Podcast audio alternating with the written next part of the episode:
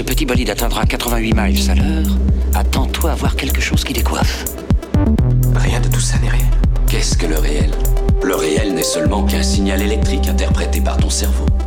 Le pouvoir génétique est la force la plus terrible que la planète ait connue, mais vous la maniez comme un enfant qui a trouvé le flingue de son père. Voyons, c'est une capacité de pousser de 10% permet le décollage. Et 3, 2, 1. Bienvenue dans ce nouvel épisode de Science, Art et Curiosité, le podcast du Mumons. Aujourd'hui, j'accueille Damien Darcy. Salut Damien. Salut Maxime. Tu vas bien? Ça va très bien, merci. Pas trop stressé? Un petit peu quand même. euh, C'est une première, le podcast, mais je pense qu'on va s'en tirer. hein. Alors, avant de s'attaquer à l'œuvre, comme d'habitude, cher auditeur, on va demander à Damien de se présenter et de nous expliquer un petit peu ce qu'il fait dans la vie. Ok, alors bon bah voilà, je suis philosophe de formation euh, de l'Univ de Liège. Là aujourd'hui j'enseigne, donc je suis prof à la faculté euh, d'architecture et d'urbanisme de l'Université de Mons et mon sujet de recherche c'est quoi? Euh, Ce sont en fait les mouvements de contestation sociale qui mettent euh, directement en jeu les espaces urbains ou plus largement les territoires. Donc pour donner un ou deux exemples concrets, euh, j'ai par exemple bossé sur les squats à Calais, squats qui rassemblaient notamment alors des réfugiés, des membres d'associations ou tout simplement des habitants de Calais. J'ai également travaillé sur le mouvement des Gilets jaunes et plus récemment, je me suis intéressé aux ZAD, donc aux zones à défendre. Ces derniers temps, là, je travaille vraiment dans un champ bien identifiable qu'on appelle celui de l'écologie politique. Et il y a quand même un truc auquel je tiens pas mal, euh, c'est euh, j'interviens aussi beaucoup dans des milieux alors associatifs ou militants, non pas pour faire de la pédagogie, je, précise bien, c'est pas ça l'enjeu, euh, c'est pas de simplifier un discours, mais c'est simplement de pouvoir aller avec les gens commencer à discuter, réfléchir collectivement. Comment tu définis Tu as dit, je travaille sur les zones territoriales. Ouais, les zones à défendre. Ouais. Euh, les ZAD, donc les ZAD, alors donc c'est une appellation française à la base, donc c'est zones d'aménagement différées. La ZAD la plus connue, donc c'est euh, la ZAD de Notre-Dame-des-Landes. Donc euh, pour définir une ZAD, on peut dire voilà, souvent c'est un grand projet en fait qui est porté par l'État ou par un groupe industriel. Euh, Notre-Dame-des-Landes, c'était un projet d'extension de l'aéroport, par exemple. Et ce qui va caractériser une ZAD, c'est quoi? C'est que toute une série de gens vont venir en fait sur les lieux pour empêcher en fait une construction, empêcher donc euh, une destruction d'espaces verts le plus souvent. Et ce qui est fascinant là-dedans, c'est qu'en fait, euh, sont euh, pas seulement des mouvements de contestation, sont aussi des mouvements d'occupation. À Notre-Dame-des-Landes, le truc absolument génial, c'est que pour empêcher la destruction en fait, euh, donc de centaines d'hectares, euh, notamment de forêts humides, de bocage, etc., bah, il fallait occuper les lieux. Pourquoi? Parce que dès qu'on est parti, bah, si on se barre la nuit, qu'est-ce qu'ils font? On a les bulldozers qui vont arriver, qui vont raser les bois de nuit aussi. Donc la ZAD, c'est euh, un mouvement de résistance particulier qui suppose à un moment donné d'occuper le terrain, d'investir le terrain.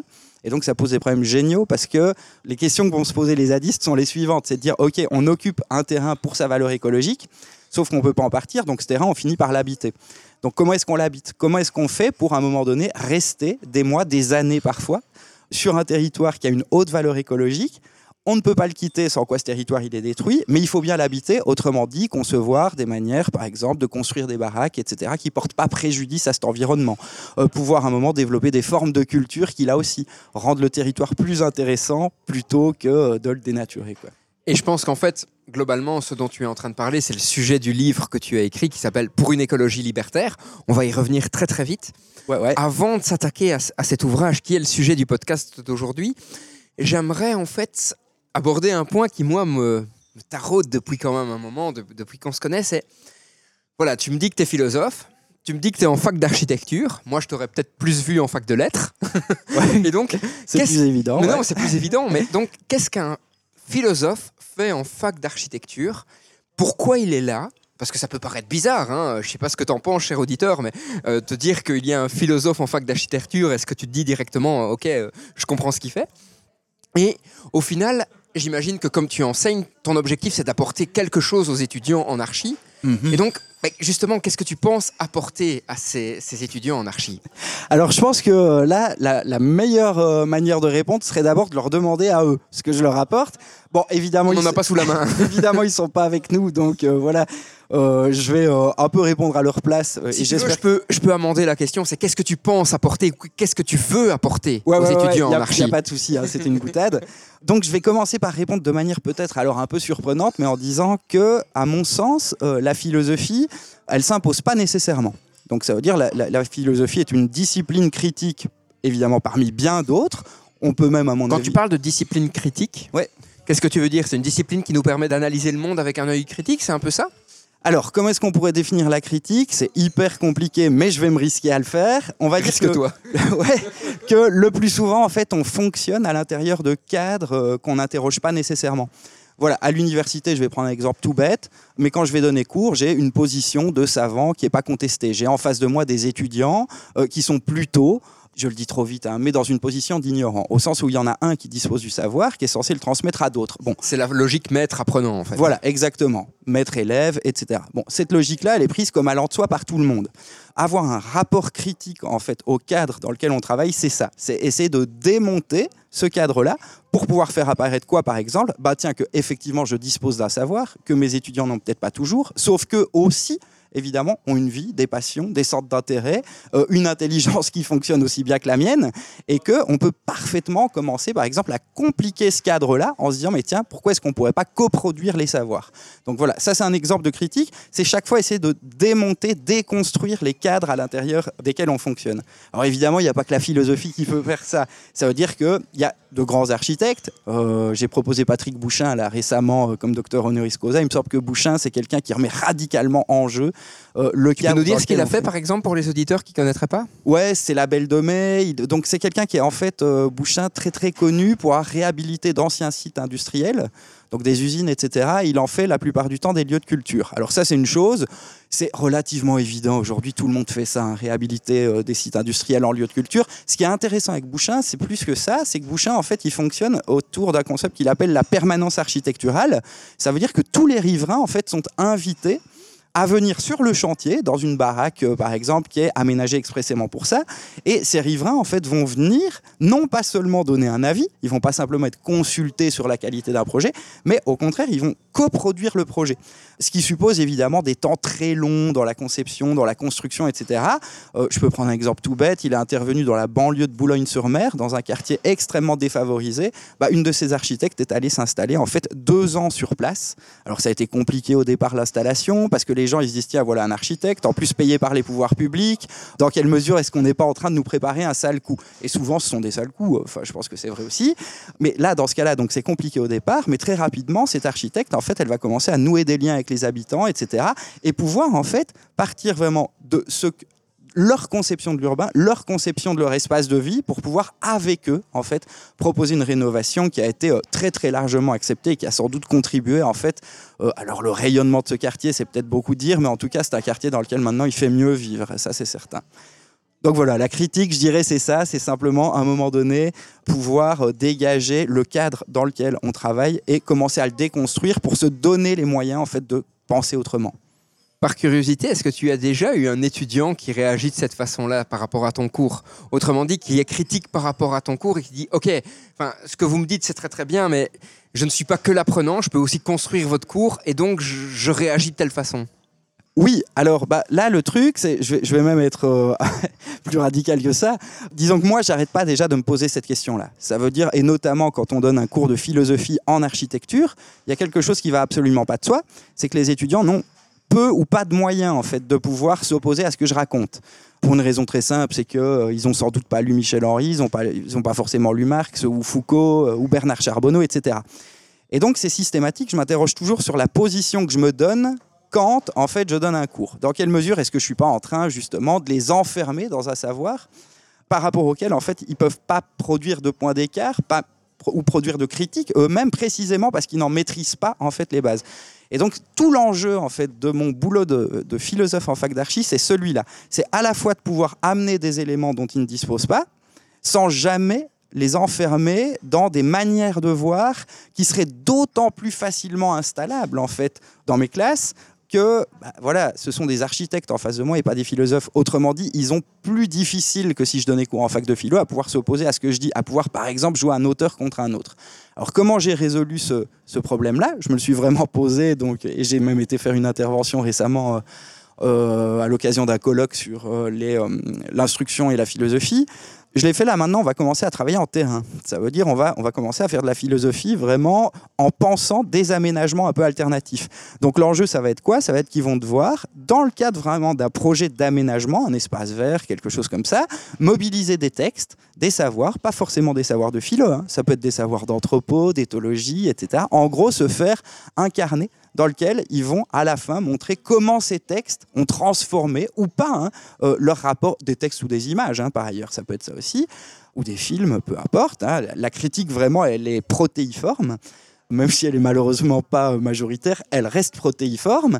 Et donc ces étudiants vont produire en fait pendant un an en fait une espèce de carnet de bord où ils vont devoir essayer de penser les transformations qu'ont induites ces textes, ces images, etc. par rapport à la première approche qu'ils avaient de ce terrain.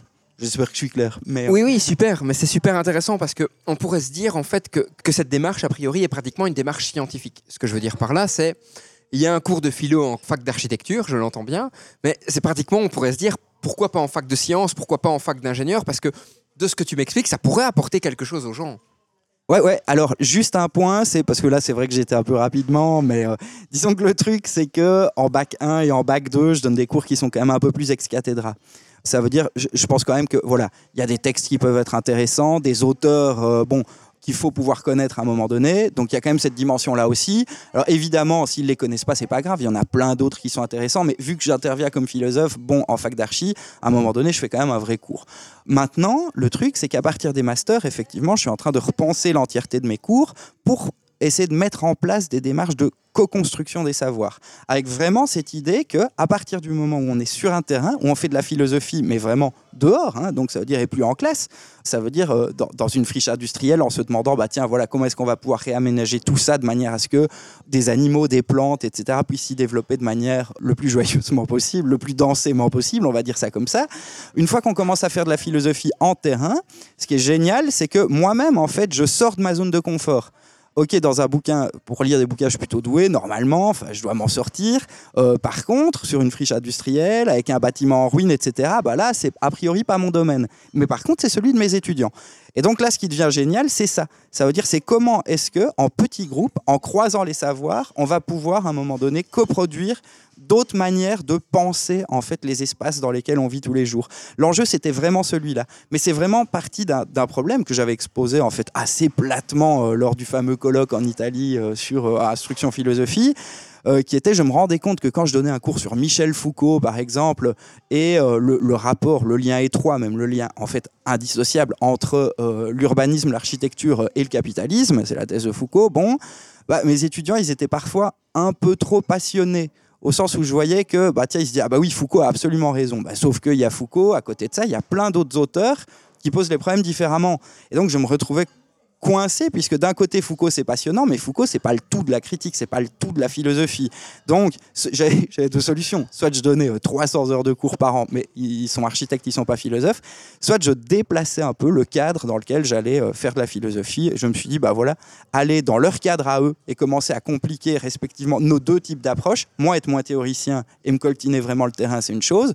Eux peut-être être moins directement dans le terrain avec des logiques opérationnelles qui sont pas toujours interrogées et scoltiner à partir de là un peu des textes, bah, c'est aussi autre chose. Donc voilà, et on va voir ce que ça donne puisque euh, ces cours-là auront lieu. Ouais, c'est cette année. Enfin, c'est l'année qui vient, quoi. Alors, avant de s'attaquer maintenant à, à ton bouquin, la question que je me pose, c'est quand tu donnes ce cours de philosophie aux architectes, qu'est-ce que tu espères au final? Si tu devais dire, voilà, ok, je leur donne cours en bac 1, dans 5 ans, théoriquement, ils sont diplômés, dans 10 ans, ils sont quelque chose, qu'est-ce que j'espère que toute ma démarche va leur donner Alors, c'est une question là qui est de nouveau hyper compliquée. J'aurais envie de répondre un peu naïvement que, mais c'est ma position de prof, hein, ça, c'est ce qui me permet de donner cours. C'est que j'espère rien du tout. Je vais juste dire un truc pour une raison très simple. Je pense qu'il faut faire la distinction en fait entre deux types de pédagogie. Une qui est très majoritaire et qui est euh, celle d'une pédagogie de l'éducation, où la question qu'on pose, c'est comment est-ce qu'on éduque notamment nos étudiants, etc. Comment est-ce qu'on leur apprend, on leur transmet des savoirs qu'ils n'ont pas? Cette idée d'éducation, par exemple, j'ai donné les cours de philosophie et citoyenneté à un moment donné, ben moi, former des bons citoyens, c'est pas du tout mon truc. J'ai pas envie de faire ça. D'abord parce que la question de savoir ce qu'est un bon citoyen, elle est très très foireuse et elle varie, à mon avis, euh, très radicalement d'un contexte à l'autre. Donc, pédagogie de l'éducation, c'est pas mon truc. Moi, je suis plutôt du côté de, ce qu'on pourrait appeler l'instruction. Ça veut dire, c'est simplement donner en fait les moyens à mes étudiants de pouvoir se rapporter de manière critique aux savoirs qui leur sont transmis par moi-même évidemment, mais aussi par mes collègues. Donc, faire que simplement ils puissent disposer d'outils qui leur permettent de se situer à un moment donné de façon critique, de manière intelligente, par rapport à tout ce qu'on leur transmet. Mais quand on, prend, quand on adopte cette deuxième position, parce que celui qui éduque, bah, évidemment, il a des attentes. hein. Il va falloir faire ci, faire ça, développer telle compétence, etc., qu'on a bien identifié à l'avance. Ça, c'est absolument pas mon truc. Par contre, l'instruction, c'est tout à fait autre chose, puisque là, c'est vraiment donner les moyens à la personne de pouvoir, j'ai envie de dire, fonctionner de manière autonome. Vraiment, d'avoir un esprit critique stricto sensu. Mais c'est pas à moi, en fait, de dire ce que doit être la critique. En fait, si je commence moi-même à dire ce que c'est que la bonne critique, dans quelle mesure est-ce que j'empêche pas les gens de penser? Dans quelle mesure est-ce que ça témoigne pas déjà que moi aussi j'en m'empêche ou je suis empêché de penser certaines choses? Donc fondamentalement, tu leur donnes des outils dont ils peuvent faire ce qu'ils veulent. Au final. Euh, Ce qu'ils veulent, alors. ouais, je crois qu'on on fait toujours ce qu'on peut plutôt que ce qu'on On veut. veut, ouais. Mais oui, oui, l'idée c'est celle-là, c'est de dire, c'est pas à moi de, de leur dire voilà le bon Tu ne costume. définis pas la pensée critique, tu définis des outils qui peuvent les aider à construire leur pensée critique. Exactement, voilà, c'est pas à moi de leur dire euh, le bon costume euh, à enfiler, c'est celui-là. C'est pas ça. ça. Mais par contre, simplement savoir, leur donner les moyens de savoir quel costume ils enfilent quand ils font ceci, quand ils font cela. Après, ma foi, c'est une question de choix. hein, donc, euh, Alors, on va passer maintenant à, à l'objet principal de ce podcast, même si tout ce qu'on a dit est très intéressant, qui est le livre que tu as écrit, Ouais. qui s'appelle Pour une écologie libertaire. on fait comme tu veux hein, en même temps.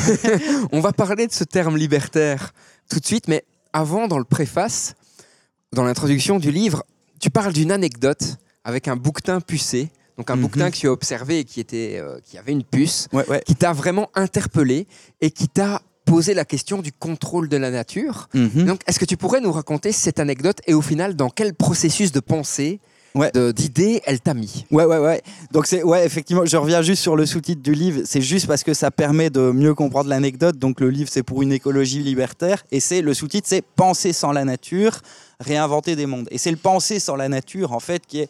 qui- si j'avais choisi un bon titre, en fait, j'aurais dû appeler le bouquin Penser sans la nature et, et baquer le reste. Bon, voilà, c'est une erreur, tant pis, c'est pas très grave. Euh, Penser à la nature, ça peut faire peur. mais penser parce sur que- la nature, ça fait peur à plein de gens, ça, effectivement. On a l'impression qu'on détruit la nature quand on dit penser sans la nature, Voilà, sauf que le propos de ton bouquin est complètement différent. C'est complètement l'inverse, oui, oui, oui. C'est de dire que déconstruire l'idée de nature, en fait, pouvoir montrer pourquoi, en- en fait, la nature, euh, elle a jamais existé. C'est une construction hyper récente. Ça permet de la réinventer partout. hein. Ne t'inquiète pas, cher auditeur, on va détailler tous ces propos très très vite, donc tu, tu vas comprendre ce qu'on veut dire. Exactement. Donc, ben, je reviens maintenant à ta question. hein. donc, mais le titre, donc, penser sur la nature, voilà. Ce qui m'a euh, donné envie d'écrire ce livre, euh, c'est deux choses, en fait, très très concrètes. Alors la première chose, c'est effectivement, je fais pas mal de, de, de photographie nature, pour le coup, ça s'appelle comme ça, donc ça veut dire, et en montagne en particulier. Donc je passe beaucoup de temps dans, dans la montagne, euh, à un endroit en particulier où je passe, voilà, j'y suis un mois ou deux par an, on va dire ça comme ça. Et je remontais en fait photographier des bouquetins que je vais prendre, je dirais, tous les deux mois en photo. Et la dernière fois que j'ai fait une ascension, qui est assez longue, donc on est vraiment loin de tout sentier, etc. euh, donc il y a des passages rocheux, donc c'est pas un endroit qui est très balisé. J'arrive en fait euh, au sommet et je vois pas seulement un bouquetin qui est bucé, mais en fait tous les mâles, tous les mâles bouquetins en fait que je vois chaque année étaient vraiment, euh, mais habillés comme pour sortir en soirée. Ça veut dire qu'ils avaient deux boucles d'oreilles à chaque oreille et un gros collier GPS autour du cou. Et là, moi, ça a été quelque chose, en fait, ça a été euh, une vraie gifle, une vraie claque. Pourquoi? Simplement parce que dans ce monde-ci, souvent, la nature, elle apparaît comme l'endroit où on peut, alors je vais, je vais employer les mots les plus bêtes, mais que j'empl- j'employais avant tout ça, où on peut se ressourcer, où on a l'impression d'être ailleurs, voire où on a la sensation qu'on va être, euh, qu'on est plus libre qu'au quotidien. C'est un peu l'idée, c'est euh, je pars un peu respirer en vacances, je vais à la montagne. Quoi. Exactement, ça veut dire on, a- on vit dans un monde qui est quand même de plus en plus organisé, de plus en plus paramétré, euh, nos manières de circuler, en fait, bon, il y a un code de la route, heureusement d'ailleurs, mais je veux dire, à l'université, on joue un rôle, quand on rentre dans sa famille, on joue un rôle, si on n'est papa, ben, on prend le rôle de père, si, si on est maman, on prend le rôle de mère, etc. Donc on est toujours un peu en train de jouer des rôles, toujours un peu en train de composer, en fait, avec ses désirs, avec ses envies. Et la montagne jusque-là, et je crois que c'est le cas pour beaucoup de gens, la nature, en tout cas pour la, on va dire la petite bourgeoisie et, la bourgeoisie plus largement, mais, mais la nature, ça se donne comme un espace autre que celui des humains. C'est un espace dans lequel on n'aurait pas toutes ces normes, on n'aurait pas toutes ces règles, etc. Et donc moi, quand je, vivais mon rapport à la montagne, comme la montagne, c'était le lieu dans lequel justement je, pouvais m'oublier. Voilà, on pourrait dire ça comme ça. Simplement m'oublier, euh, me fondre dans quelque chose de beaucoup plus grand que moi. Et voir tous ces bouquetins en fait accoutrés justement comme pour sortir le vendredi, ça a été une rupture. C'est-à-dire ce que je me représentais en fait comme un sanctuaire naturel, comme un lieu autre que les humains, était d'un coup euh, beaucoup plus compliqué à penser puisque les bouquetins étaient en fait tracés, surveillés par satellite, sans doute encore beaucoup plus redoutablement que moi.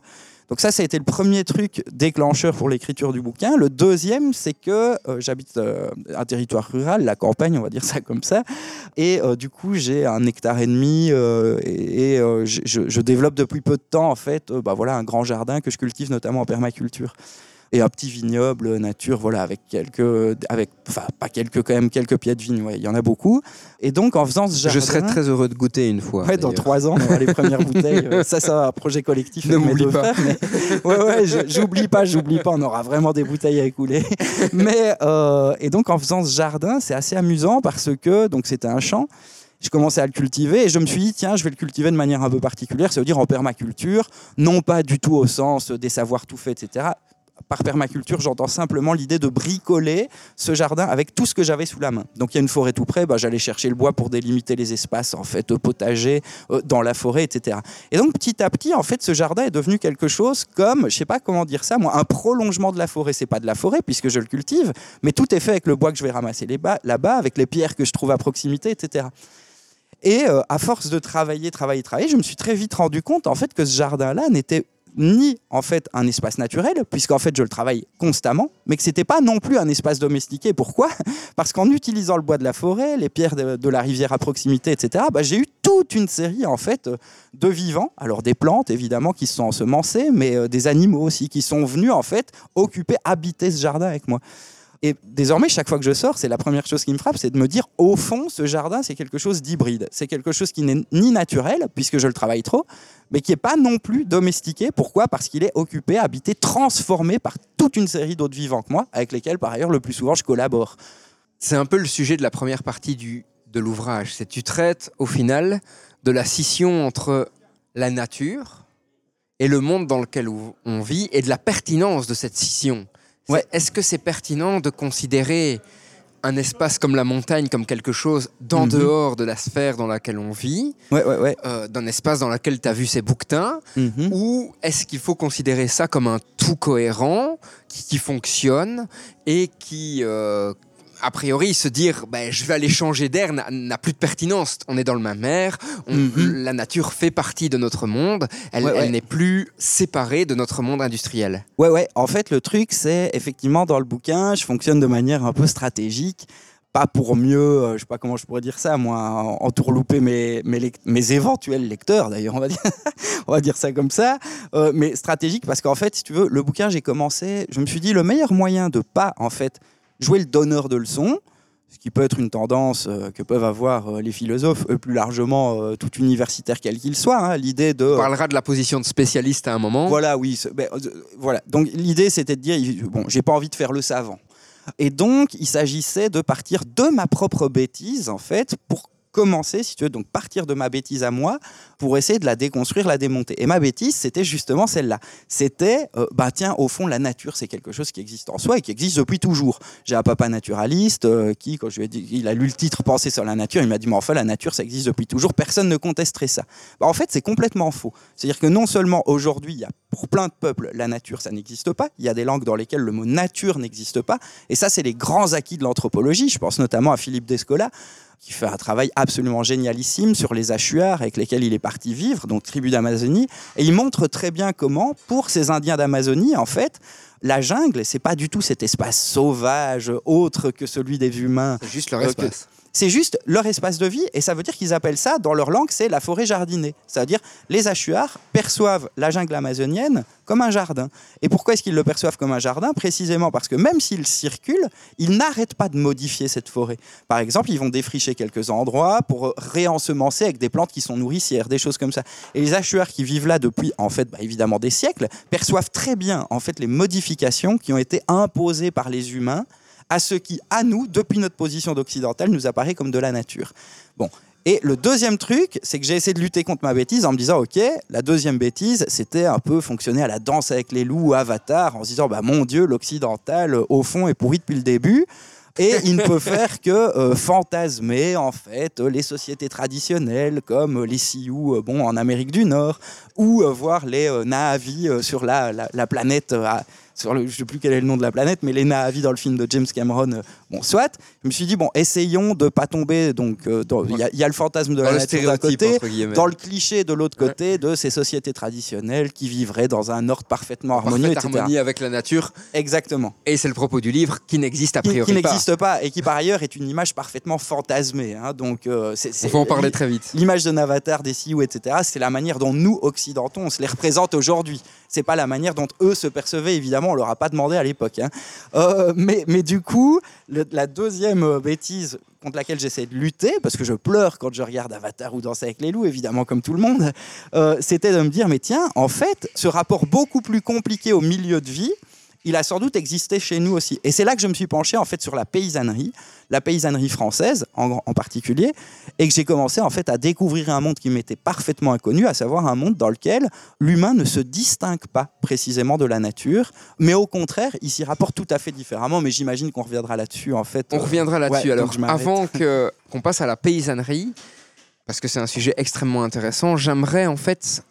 Quand j'ai lu le, titre de ton bouquin, je me suis dit, tiens, pourquoi il a appelé ça pour une écologie libertaire et pas pour une écologie libertarienne? Ouais, Parce ouais. que le libertarisme, pour l'instant, on en parle énormément, hein, Ouais, avec des figures de proue telles que Musk, etc. Qui, oui, ça c'est pour la Silicon Valley. Ça. Bien sûr, mais c'est pas pour. oui, bien sûr, mais qui influence a priori le, le monde dans lequel on, on- on vit d'une façon assez significative. Mhm. Et donc, quelle différence tu fais, toi, Mhm. entre le libertarisme et le libertaire? Pourquoi tu n'as pas appelé ton livre pour une écologie libertarienne Alors pourquoi est-ce que j'ai pas appelé mon livre euh, ni d'ailleurs pour une écologie libertarienne ni pour une écologie communiste par ailleurs, mais libertaire?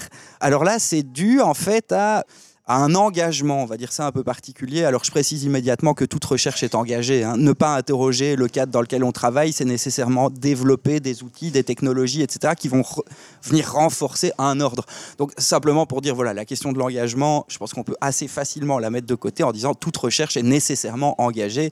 Travailler sur les smart cities, euh, c'est pas ne rien faire non plus. hein. C'est le, le visage des villes de demain. Bon, voilà, il s'invente maintenant et ce sera pas le même que celui d'aujourd'hui. Mais donc par libertaire, qu'est-ce que j'entends? Simplement, en fait, ce qu'on ce appelle l'an- l'anarchisme ou, les, pensées libertaires, pour moi, ça vient d'Albert Camus. Et c'est l'idée très simple, en fait, suivant laquelle une collectivité épanouie, donc une collectivité humaine épanouie, c'est une collectivité dans laquelle chaque individu doit pouvoir avoir prise sur son cadre de vie. Alors, on pourrait dire, mais est-ce est-ce que c'est pas ce qu'on fait quand on essaie de promouvoir le vivre ensemble, etc. Là, je précise une chose, non, le vivre ensemble, c'est encore très différent. C'est plutôt se dire, tiens, il y a différentes classes sociales, il y a différentes professions, il y a des... comment on articule tout ça pour que ça fonctionne bien. La pensée libertaire, c'est beaucoup plus radical que ça. Ça veut dire, c'est vraiment l'idée suivant laquelle on n'est jamais simplement ce que la vie quotidienne a fait de nous. On n'est jamais ce que notre milieu social a fait de nous. Notre intelligence, en fait, elle se loge dans tous les écarts qu'on a ou qu'on manifeste par rapport en fait au monde dans lequel on vit. Moi, je suis fils de médecin.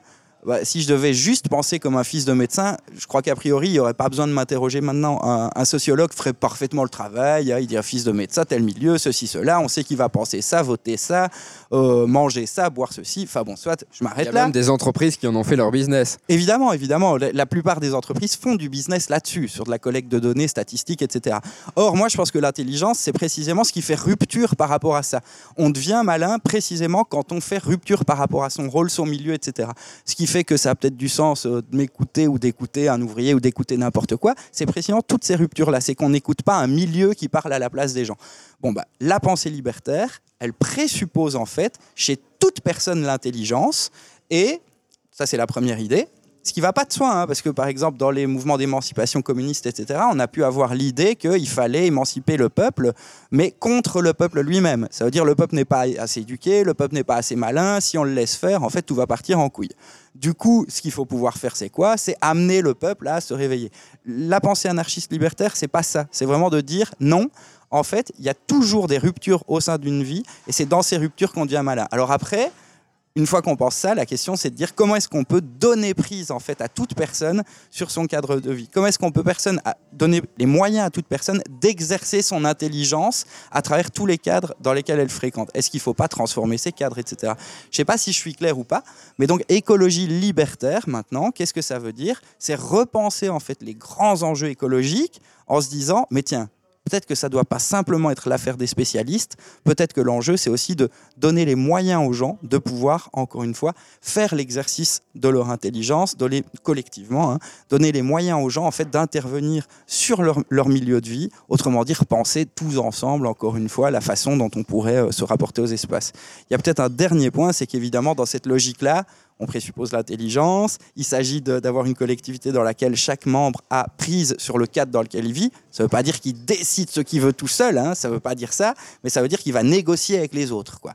Aujourd'hui, on négocie très peu. L'espace urbain, c'est une affaire de Espèce de spécialistes. compromis.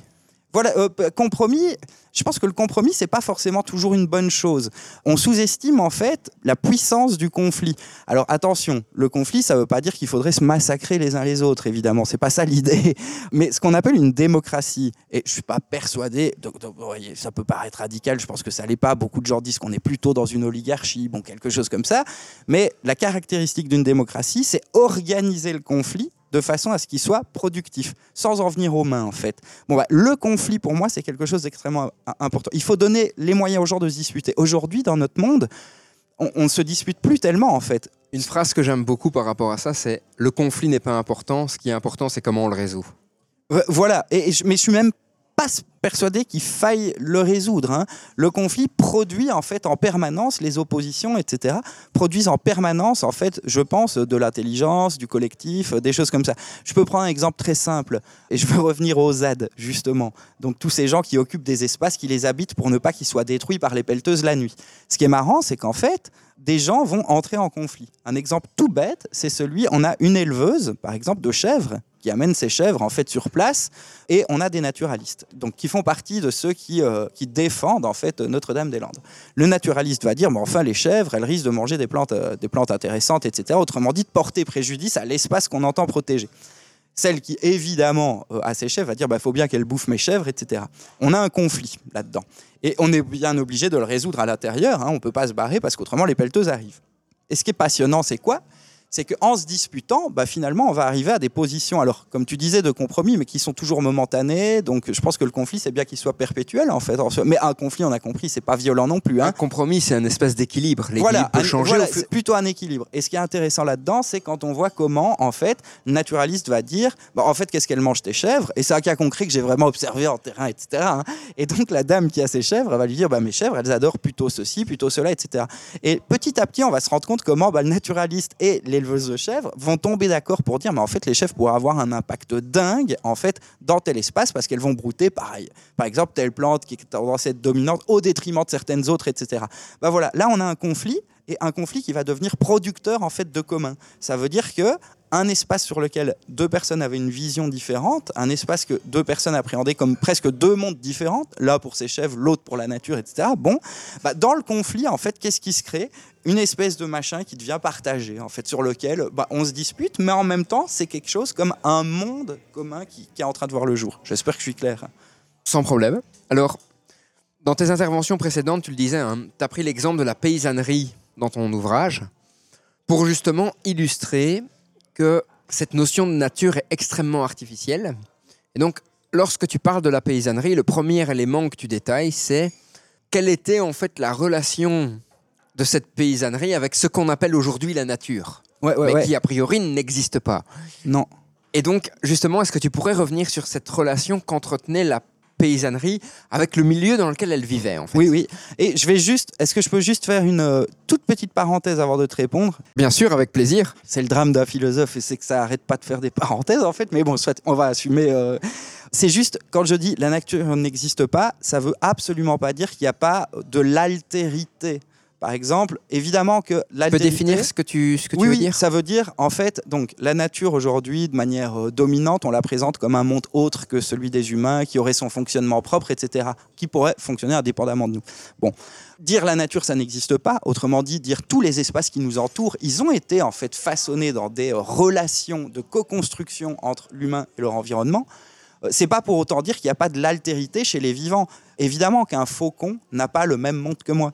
Quand je dis la nature n'existe pas, ça ne veut pas dire qu'il ne faut pas à un moment donné prendre en compte l'altérité des vivants. Ça veut dire ce qui fait leur spécificité, leur différence par rapport à nous. Mais penser en termes de nature, pour le prendre le dire vraiment très très très La ville simplement. vs la nature, entre guillemets. Bah, c'est s'empêcher de penser en fait les rapports multiples qui ont été noués au cours des siècles et qui sont encore noués aujourd'hui, par exemple. Alors évidemment en Afrique, évidemment euh, en Amérique du Sud, mais aussi pourquoi pas près de chez nous, dans les territoires beaucoup plus ruraux, euh, bon, etc. Donc penser en termes de nature, c'est s'empêcher en fait de voir la multiplicité des relations qu'il y a eu entre les humains et leur milieu de vie. C'est un peu le propos de cette partie où tu dis qu'au final, le paysan d'avant, Mhm. entre guillemets, ne voyait pas sa ferme et la nature. Ouais. Il voyait sa ferme en interaction avec le milieu qui l'entourait, qui apportait, qui donnait des choses, Ouais, ouais, ouais. etc. Alors là, je peux euh, revenir sur la paysannerie parce que j'ad- j'adore quand même ça. euh, donc, Pourquoi, euh, pourquoi la paysannerie? Tu aurais pu prendre un autre exemple qui illustre ça. Ah, parce que j'ai grandi en fait euh, dans. euh, donc, et après, j'explique la paysannerie, du coup, parce que ma, ma- ma vie personnelle, est- je crois qu'elle est moins intéressante quand même, mais j'ai grandi. C'est ce que euh, tu dis, c'est ce que vivent les gens influence leur façon de penser. Ah oui, pour oui, ça tout que à fait, tout à fait. Ah oui, c'est chaque fois ça. hein. Moi, je pars... donc il faut que ça me touche pour que je puisse commencer à bosser. Sinon, ça m'intéresse pas. Bon, voilà. Heureusement, beaucoup de choses me touchent. Maintenant, quand je quand je travaille, j'essaye que on ne voit pas nécessairement ce qui m'a touché. Ça veut dire il y a quand même à un moment donné le passage à quelque chose d'autre que la narration de ses problèmes personnels. Ça part de là. Ça part de, voilà euh, la rencontre avec les bouquetins à la montagne, euh, dans la vallée du Gifre, ou euh, la réalisation d'un jardin et d'un vignoble. Mais après, j'essaie d'en faire voilà un exercice de pensée critique, on va dire ça, qui peut intéresser d'autres personnes que celles qui me connaissent et qui ont envie de savoir comment je vais. Mais du coup, euh, effectivement, voilà, c'est parti, euh, la paysannerie. J'ai grandi dans un village, en fait, juste à côté d'une ferme, avec un monsieur qui vit toujours, avec qui je m'entends très bien, qui m'aide pour le vignoble, etc., qui s'appelle Freddy, peu importe, qui était l'agriculteur du village, et qui a été quelqu'un qui a, qui a connu une situation très particulière, à savoir la révolution verte.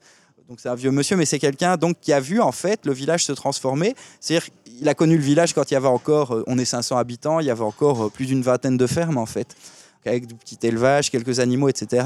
Et il a connu ce monde où en fait euh, l'État a démantelé, détruit en fait, hein, vraiment la paysannerie pour la remplacer par en fait ce qu'on appelle les exploitations agricoles. Donc il a connu la politique de remembrement, l'arrachage des haies, tout genre de trucs là. Et c'est quelqu'un qui a jamais été à l'aise avec ça, qui a toujours eu l'impression en fait qu'à un moment donné la paysannerie s'était fait, je sais pas comment je peux dire ça moi, euh, plus qu'avoir en fait qu'elle avait été détruite et enrôlée en fait notamment dans des logiques économiques très productivistes qui n'avaient jamais été les siennes. Voilà, donc ça, ce personnage-là, j'y tiens beaucoup, précisément parce qu'aujourd'hui, j'ai l'impression que alors qu'il est très vieux, bah, euh, c'est ensemble qu'on réinvente, euh, alors euh, évidemment dans sa ferme et dans mon jardin, mon vignoble, d'autres manières de se rapporter à l'environnement où on n'oppose pas, à mon avis, trop stupidement, voilà, la nature et puis les espaces qui seraient humanisés. Et donc la, La paysannerie. la paysannerie, Ouais. exactement. Comme tu disais, les philosophes sont friands de parenthèses. Ouais, mais toi super. aussi, en fait. Donc Oui, je suis oui, pas tout seul. Exactement, exactement. Mais justement, qu'est-ce que cette paysannerie apporte dans le raisonnement? Alors la paysannerie, voilà, ce qui m'a fasciné avec la paysannerie, c'est quoi? C'est qu'en fait, quand on se penche sur le fonctionnement des sociétés paysannes, on se rend compte que la distinction entre euh, l'humain et la nature, euh, elle n'existe pas. Pour le paysan, en fait, la nature, ça n'a pas de sens. Donc, il n'y a, même pas de mot, hein, en fait, dans la plupart des dialectes pour dire la nature. Exactement comme il n'y a pas de mot, d'ailleurs, pour dire le paysage, qui suppose, pour être apprécié, le paysage, lui aussi, une distance entre le spectateur et l'objet qu'il a devant lui. Le paysan, c'est pas ça. En fait, on se rend compte que la paysannerie, elle était toujours prise alors dans une, une- une relation dynamique, euh, une relation de co-construction avec son milieu de vie. Alors ça veut dire quoi Une relation de co-construction, ça veut dire que évidemment que le paysan, il doit tenir compte de forces autres que les siennes. Ça veut dire, c'est par exemple quand il défriche, bah, l'herbe elle repousse, etc. Il y a la forêt, il y a les animaux, etc. Il doit en permanence composer en fait avec ces forces-là, qui sont euh, d'ailleurs beaucoup plus grandes que lui.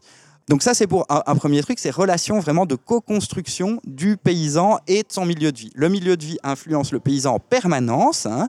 Euh, il est obligé de tenir, prendre en compte le fait qu'il n'y a pas beaucoup d'eau, le fait qu'il y a tels animaux, euh, le fait que les saisons, bah voilà, on ne peut pas choisir comment elles vont se dérouler, etc. Mais de l'autre côté, ce paysan, il n'arrête pas d'intervenir dans ce milieu. Ça veut dire, il va le transformer, le modifier pour faire des petites pâtures, il va mettre des vergers, il va ceci, il va cela, construire sa maison, donc prélever des pierres quelque part. Donc, il n'y a pas d'opposition entre l'un et l'autre, il y a une relation qui, le plus souvent, est une relation de lutte, une relation de conflit. Ah, donc, ça veut dire que ce n'est pas une évidence, ce n'est pas l'univers romantique à la Avatar ou les Sioux, etc. Donc, relation de co-construction. Et ce qui est passionnant, c'est de voir comment cette relation de co-construction, en fait, elle se traduit dans les territoires paysans par l'impossibilité de pouvoir soigneusement distinguer la part de l'humain et la part de ce que nous, aujourd'hui, on appelle la nature. Je vais donner un exemple tout bête. La maison paysanne, évidemment, elle est plus humanisée on peut dire ça comme ça, que la lente sauvage. Euh, sauf que la maison paysanne, quand on y regarde bien comment on fonctionne à l'époque, parfois on vit dans certaines régions, pas partout, mais avec des animaux. Alors on vit évidemment, on cohabite avec des animaux domestiques, mais pas seulement. Les maisons peuvent être construites en pierre sèche de temps en temps, etc. Ce qui veut dire, on a des greniers à foin et tout ça. Ce qui veut dire que le paysan, en fait, dans sa maison, non seulement il y a des animaux domestiques, mais en plus la maison est fabriquée de sorte qu'elle abrite en fait une pelletée d'autres petits vivants.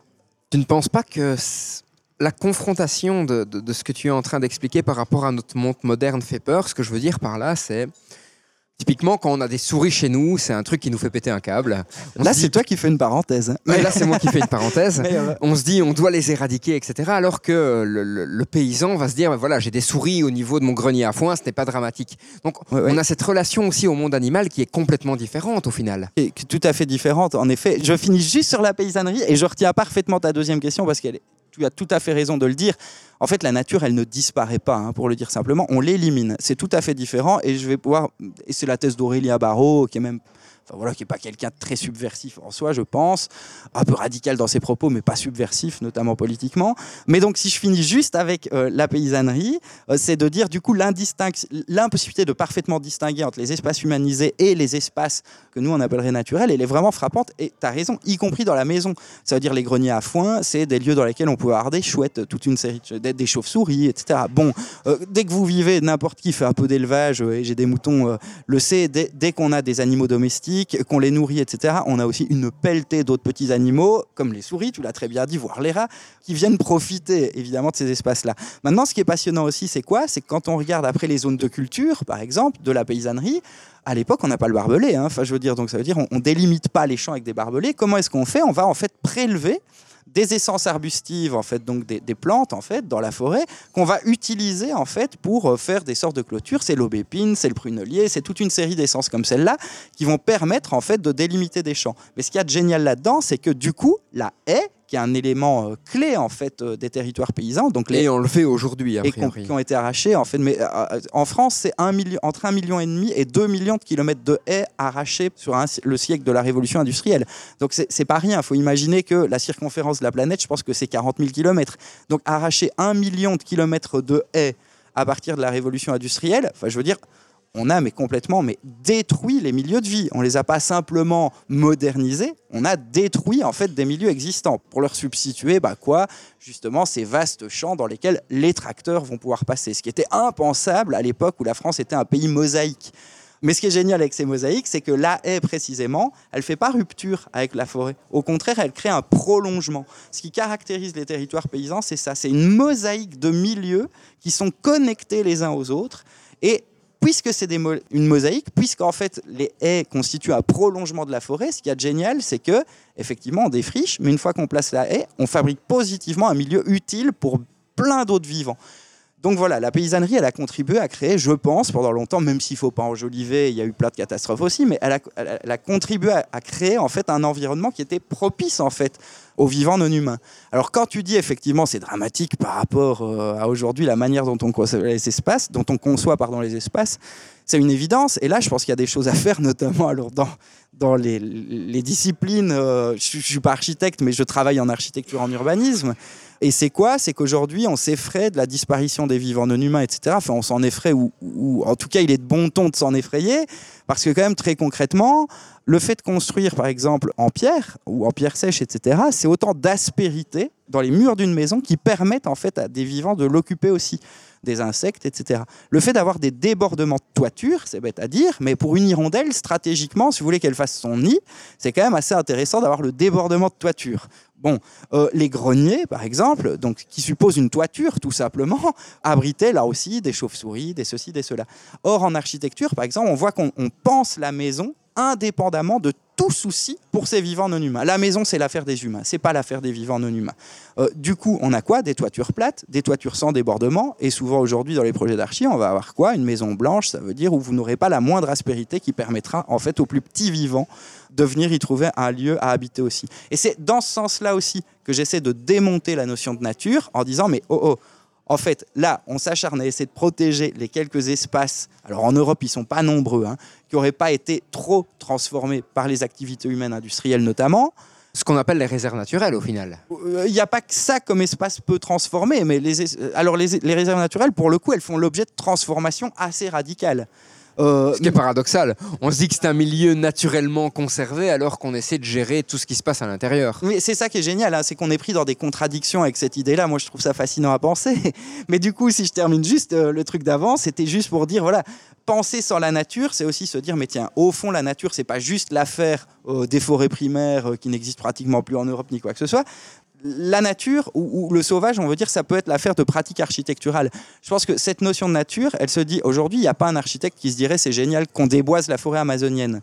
Euh, Mais il n'y en a pas forcément un non plus qui va se dire, mais au fond, la maison que je construis, elle pourrait servir non seulement d'habitat pour évidemment la famille qui va y aller, euh, ou les gens peu importe, mais elle pourrait aussi abriter toute une série d'autres vivants, hein, moyennant des choses Rien très que dans les termes, on va parler des nuisibles pour la maison alors qu'ils ne le sont pas Exa- nécessairement. exactement, oui, oui, tout à fait, tout à fait. Ça, les nuisibles, j'y reviendrai après. Maintenant, j'ai oublié ta question juste avant, je suis désolé. euh, Que j'ai peut-être aussi oublié, donc on va passer à une ouais, autre question, mais c'est pas un souci.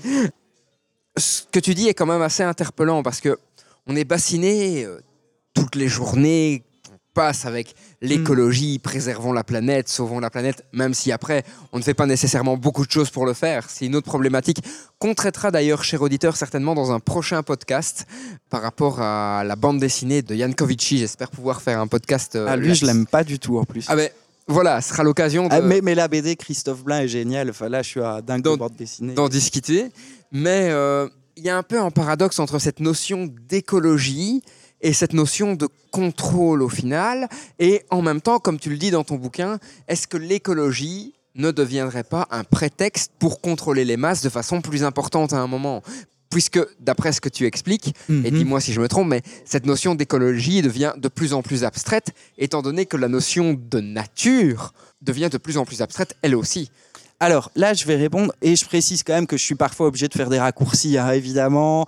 On Euh, est dans un que- podcast qui dure une heure, une heure et demie, donc on est bien voilà, d'accord avec, qu'il y a des de raccourcis. et le bouquin c'est 200 pages, euh, très lisible, mais c'est 200 pages.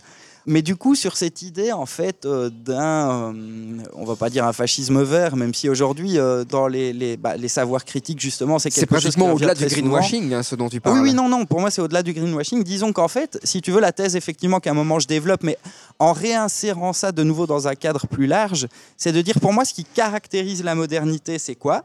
C'est l'interdiction, en fait, pour les collectivités humaines d'entretenir des liens de co-construction avec leur territoire. La paysannerie, elle était libre au sens où elle pouvait composer avec son environnement, composer avec son milieu. Fallait faire avec, mais on se construisait soi-même comme individu en même temps qu'on aménageait en fait ou qu'on transformait ses lieux de vie, ses milieux de vie.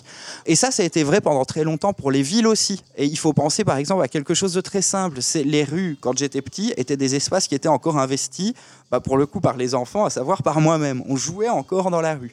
C'est devenu quelque chose de beaucoup plus compliqué. Je me souviens, moi, euh, on avait construit un panier de basket sur roue qu'on amenait à certains endroits dans la rue. ouais. Voilà, tout à fait. Bah là, eh bah, tu vas me permettre d'arriver euh, voilà, à, la, à la réponse. Mais donc, c'est de dire ce qui caractérise la modernité, et a fortiori de plus en plus durement, et là, je pense que c'est quelque chose dont il faut sévèrement s'inquiéter, c'est évidemment pas le fait qu'on n'est plus astreint qu'à une pièce, qu'on ne circule plus, etc. On n'arrête pas de circuler, on n'arrête pas de se déplacer, mais sauf qu'on le fait dans des cadres qui sont de plus en plus réglés. Les enfants peuvent évidemment encore jouer, mais ils vont pas réinventer la rue, en faire un lieu de jeu, etc. Ils iront jouer dans la plaine de jeu qui aurait été dressée à leur effet. Euh, c'est pareil, le paysan ou l'ancien paysan ou le petit-fils de paysan peut encore aller se balader dans les montagnes, mais il devra le faire sur le sentier de randonnée, etc. Une espèce de Euh, sans- segmentation artificielle qui apparaît de plus en plus. voilà, effectivement, il y a un zonage des espaces auquel on attribue systématiquement une fonction en particulier. Et à travers donc cette fonction-là, ce qu'il y a, c'est des comportements qui sont prescrit. Donc c'est ce qui caractérise la modernité, pour moi c'est ça. Ça veut dire c'est vraiment un effort, si on veut, pour de plus en plus paramétrer, réglementer, en fait orienter, c'est les thèses de Foucault, de Leuze, etc. C'est pas moi qui invente ça, hein. mais donc de plus en plus paramétrer, régler, orienter, inciter les comportements humains. En fait les prescrire, vraiment, les régler, on pourrait dire ça comme ça. Donc évidemment qu'on continue de jouer, de marcher, de ceci, de cela, mais dans les zones où on peut le faire. Bon. Et ce que j'essaie de montrer dans le bouquin, c'est que c'est pas un phénomène récent. hein, en fait, c'est avec la révolution industrielle, hein, le, concept de nature tel qu'on le conçoit aujourd'hui, j'essaie de montrer qu'il s'invente finalement au, au 18e siècle, il devient opérant. Déjà au 17e siècle avec Descartes, peu importe, on va pas revenir là-dessus. Mais ce concept de nature, il va directement avoir des effets qui sont hyper compliqués. C'est une fois qu'on a séparé en fait le monde des humains et le monde de la nature, on va pouvoir d'abord mieux organiser les interactions entre les deux et mieux les surveiller, mieux les contrôler, et ensuite mieux organiser les interactions à l'intérieur de chacun de ces mondes. Alors je ne sais pas si je le dis comme il faut, mais ça veut dire ce qui faisait la liberté, encore une fois, de la paysannerie, c'était la, libre, la possibilité d'intervenir librement sur ces milieux de vie. Bah, une fois qu'on dit il y a la nature, la nature a sa logique propre, etc., mise en réserve naturelle, tout ce qu'on veut, même si les réserves naturelles, c'est très peu d'espace. Hein. Bah, Qu'est-ce qui se passe? On peut encore y aller dans cette nature, mais pas comme on veut, etc. Donc c'est vraiment des logiques, en fait, j'essaie de montrer comment tout ça s'inscrit dans des logiques de contrôle, en fait, de euh, nos euh, comportements. Mais là, je vais beaucoup trop vite, donc, euh, mais bon, si ça titille, bah voilà, ça pourra donner envie d'en savoir plus. Mais selon toi, comment justement la disparition de la... En fait, c'est- paradoxal parce qu'on invente la notion de nature pour expliquer la révolution industrielle, en tout cas la segmentation entre la partie industrielle et la partie nature du monde. Mais comment, à l'heure actuelle, pour toi, cette segmentation, cette disparition de la frontière entre la ville et la campagne se manifeste en fait De nouveau, les mots n'ont pas un seul sens. hein. C'est pour ça que euh, tout dépend de ce qu'on entend par campagne. Maintenant, c'est vrai que ce que j'essaie de montrer dans le bouquin, c'est quelque chose. euh, c'est pas simple, évidemment, mais j'essaye de le dire simplement. Mais donc, je prends une certaine définition de la campagne. Et ce qui caractérisait la campagne, grosso modo, jusqu'à la révolution industrielle, mais les euh, sociologues, les historiens de la ruralité estiment que voilà, les sociétés paysannes, la date de fin, c'est les années 70, en fait. Euh, mais jusque dans les années 1970, hein, Ouais. bien d'accord. Jusqu'en 1970, dans les campagnes françaises un peu reculées, on a encore vraiment des sociétés et des modes de vie paysans. Et ce qui caractérise en fait ces sociétés paysannes, c'est, je l'ai dit tout, à l'heure, c'est une relation de co-construction. On doit en permanence composer avec le territoire que l'on habite. Hein, S'il y a peu d'eau, ben, on fait avec le fait qu'il y a peu d'eau et on va euh, développer tel type de culture, etc., privilégier telle plante, etc. Bon, Premièrement, on n'arrête pas de composer avec son environnement. Deuxièmement, c'est quoi? C'est qu'on est autosubsistant. Donc, on fonctionne autour, notamment, alors pas partout, évidemment, quand on est plus proche des grandes villes, c'est autre chose, mais ce qui caractérise quand même pour une très large part la paysannerie, c'est qu'elle est autosubsistante. Ça veut dire, en fait, qu'elle euh, elle produit, en fait, ses moyens de subsistance à travers ce qu'on appelait une agriculture vivrière. Une agriculture vivrière, c'est quoi? C'est simplement le fait d'avoir quelques vaches, mais on n'a pas besoin de beaucoup, il faut simplement du lait, bon, soit, quelques cochons, on plante quelques légumes, des céréales, etc. Mais le tout est pensé, en fait, sans souci de euh, produire plus que ce dont on a besoin, pour une raison très simple, c'est que de toute manière, à l'époque, on n'a pas les circuits pour écouler tout ça. Quand tu parles ce dont on a besoin, donc on est bien d'accord, on parle de la personne. Alors non, parce que les sociétés paysannes, elles ont justement des formes de solidarité, d'entraide, etc., alors qui varient très fortement d'un village à l'autre. hein. Ça veut dire euh, en Savoie, par exemple, deux villes, en Haute-Savoie, même deux villages qui sont séparés par quelques kilomètres seulement peuvent avoir des organisations sociales en fait et des formes de solidarité, voire de pas de solidarité, ça arrive aussi, hein, qui sont euh, très très très différentes, des manières de construire, euh, etc. Pourquoi? Parce qu'on est vraiment très très rivé à un territoire donné. Ce que tu veux dire par là, c'est pour ça que je posais la question, c'est la personne ne pense pas qu'à elle, elle pense à une société Oui, oui, autour oui, oui. d'elle. C'est vraiment une société paysanne, c'est le village. Quoi. Voilà, on fonctionne à l'échelle du village.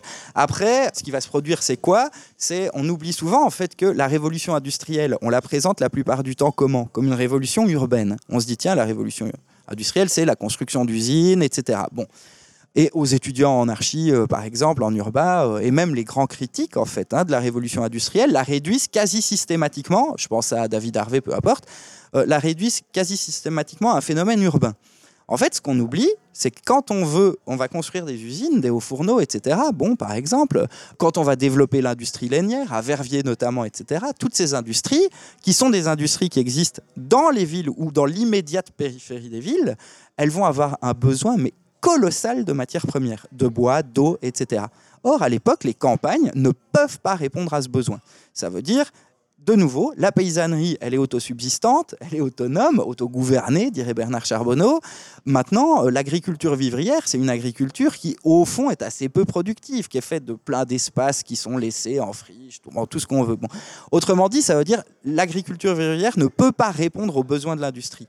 Et donc, la condition de possibilité, en fait, de la révolution industrielle, qu'on présente chaque fois comme urbaine, c'est une autre, c'est une première révolution qui est en fait la révolution des campagnes. C'est l'industrialisation en fait des campagnes. Ça, c'est un gros passage du livre. J'essaie vraiment de montrer comment, pour pouvoir développer les villes comme on l'a fait aujourd'hui, cela a présupposé, dans un premier temps, et ça personne n'y a fait attention pour plein de raisons que je développe aussi dans le bouquin, mais cela a présupposé en fait la destruction de la paysannerie, des sociétés paysannes et la reconfiguration complète en fait des campagnes. bien de destruction, c'est même pas une modification ou une altération de comment elles fonctionnent, c'est non, une destruction pas une modernisation, c'est pas non. Et là il y a les chiffres, c'est par exemple, j'aime pas trop donner des chiffres, mais bon, c'est euh, l'arrachage des fameux ces 2 millions de kilomètres de haies, c'est les chiffres par ailleurs de l'État français, euh, c'est le fait qu'on va là encore euh, déboiser les forêts qu'on avait à l'époque, qui étaient déjà des forêts relativement transformées, mais qui n'étaient pas assez, elles, elles, fournissaient pas le bois euh, nécessaire ou euh, optimal pour le fonctionnement, par exemple, d'un haut fourneau, de choses comme ça. Et donc, on va déforester. Et là encore, c'est 2 millions d'hectares de forêt.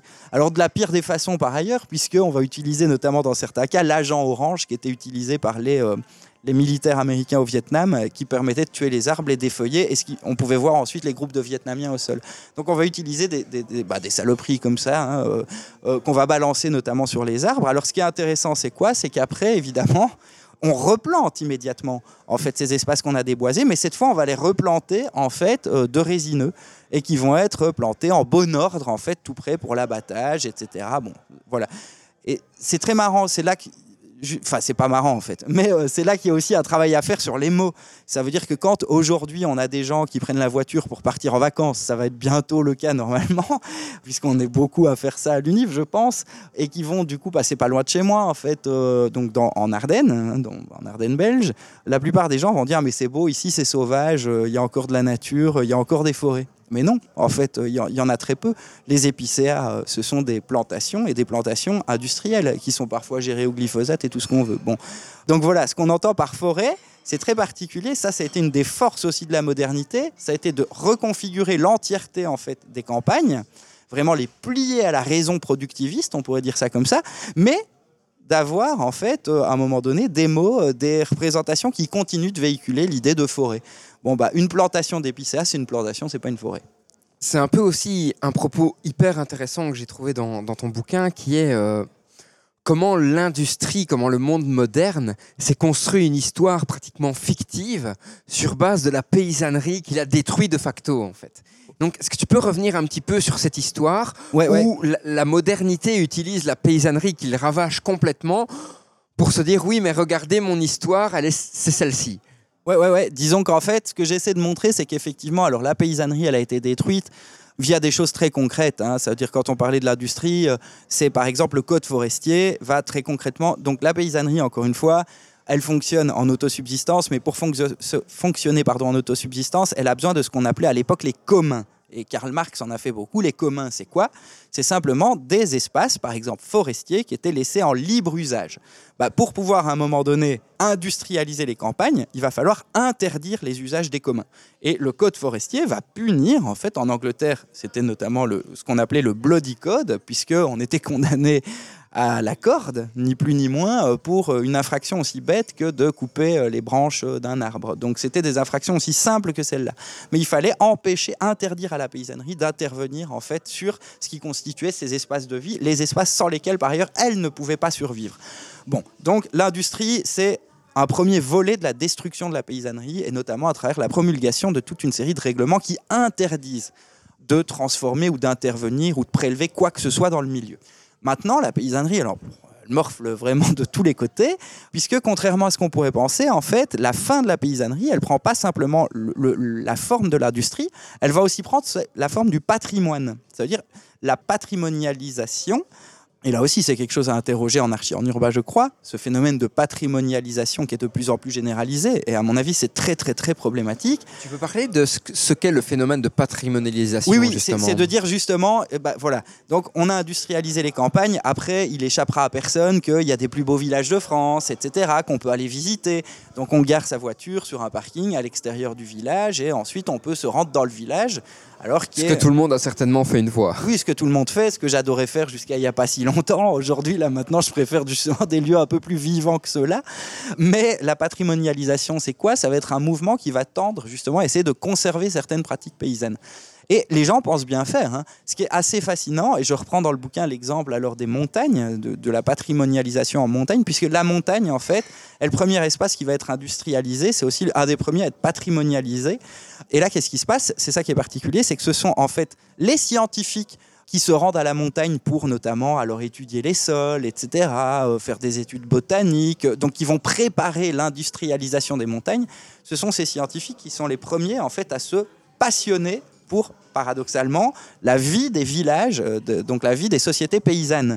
Et c'est c'est très récent, hein. il faut se dire que quand on découvre Chamonix, Chamonix c'est milieu du XVIIIe siècle, le mec qui découvre Chamonix, c'est quelqu'un, donc c'est William Windham de mémoire, il est allé découvrir l'Égypte avant, il est allé, bon, soit, donc c'est un explorateur, euh, comme on se les représente au cinéma. hein. Bah, on va l'envoyer lui, accompagné d'une troupe armée et très lourdement armée pour aller jusqu'à Chamonix, qui pourtant n'est séparé, donc il part de Genève. Entre Genève et Chamonix, il y a 70 bornes. Donc c'est un homme accompagné d'hommes en armes qui va aller découvrir tout ça et il est persuadé à l'époque, Windham, qu'il va affronter des cannibales. Ça veut dire des gens qui vont l'attaquer, l'agresser, des sociétés villageoises barbares. Il y a On parle bien de Chamonix, la station de ski. je parle bien de Chamonix, effectivement, qui est devenu très rapidement, par ailleurs, après le haut lieu, notamment de l'alpinisme, etc.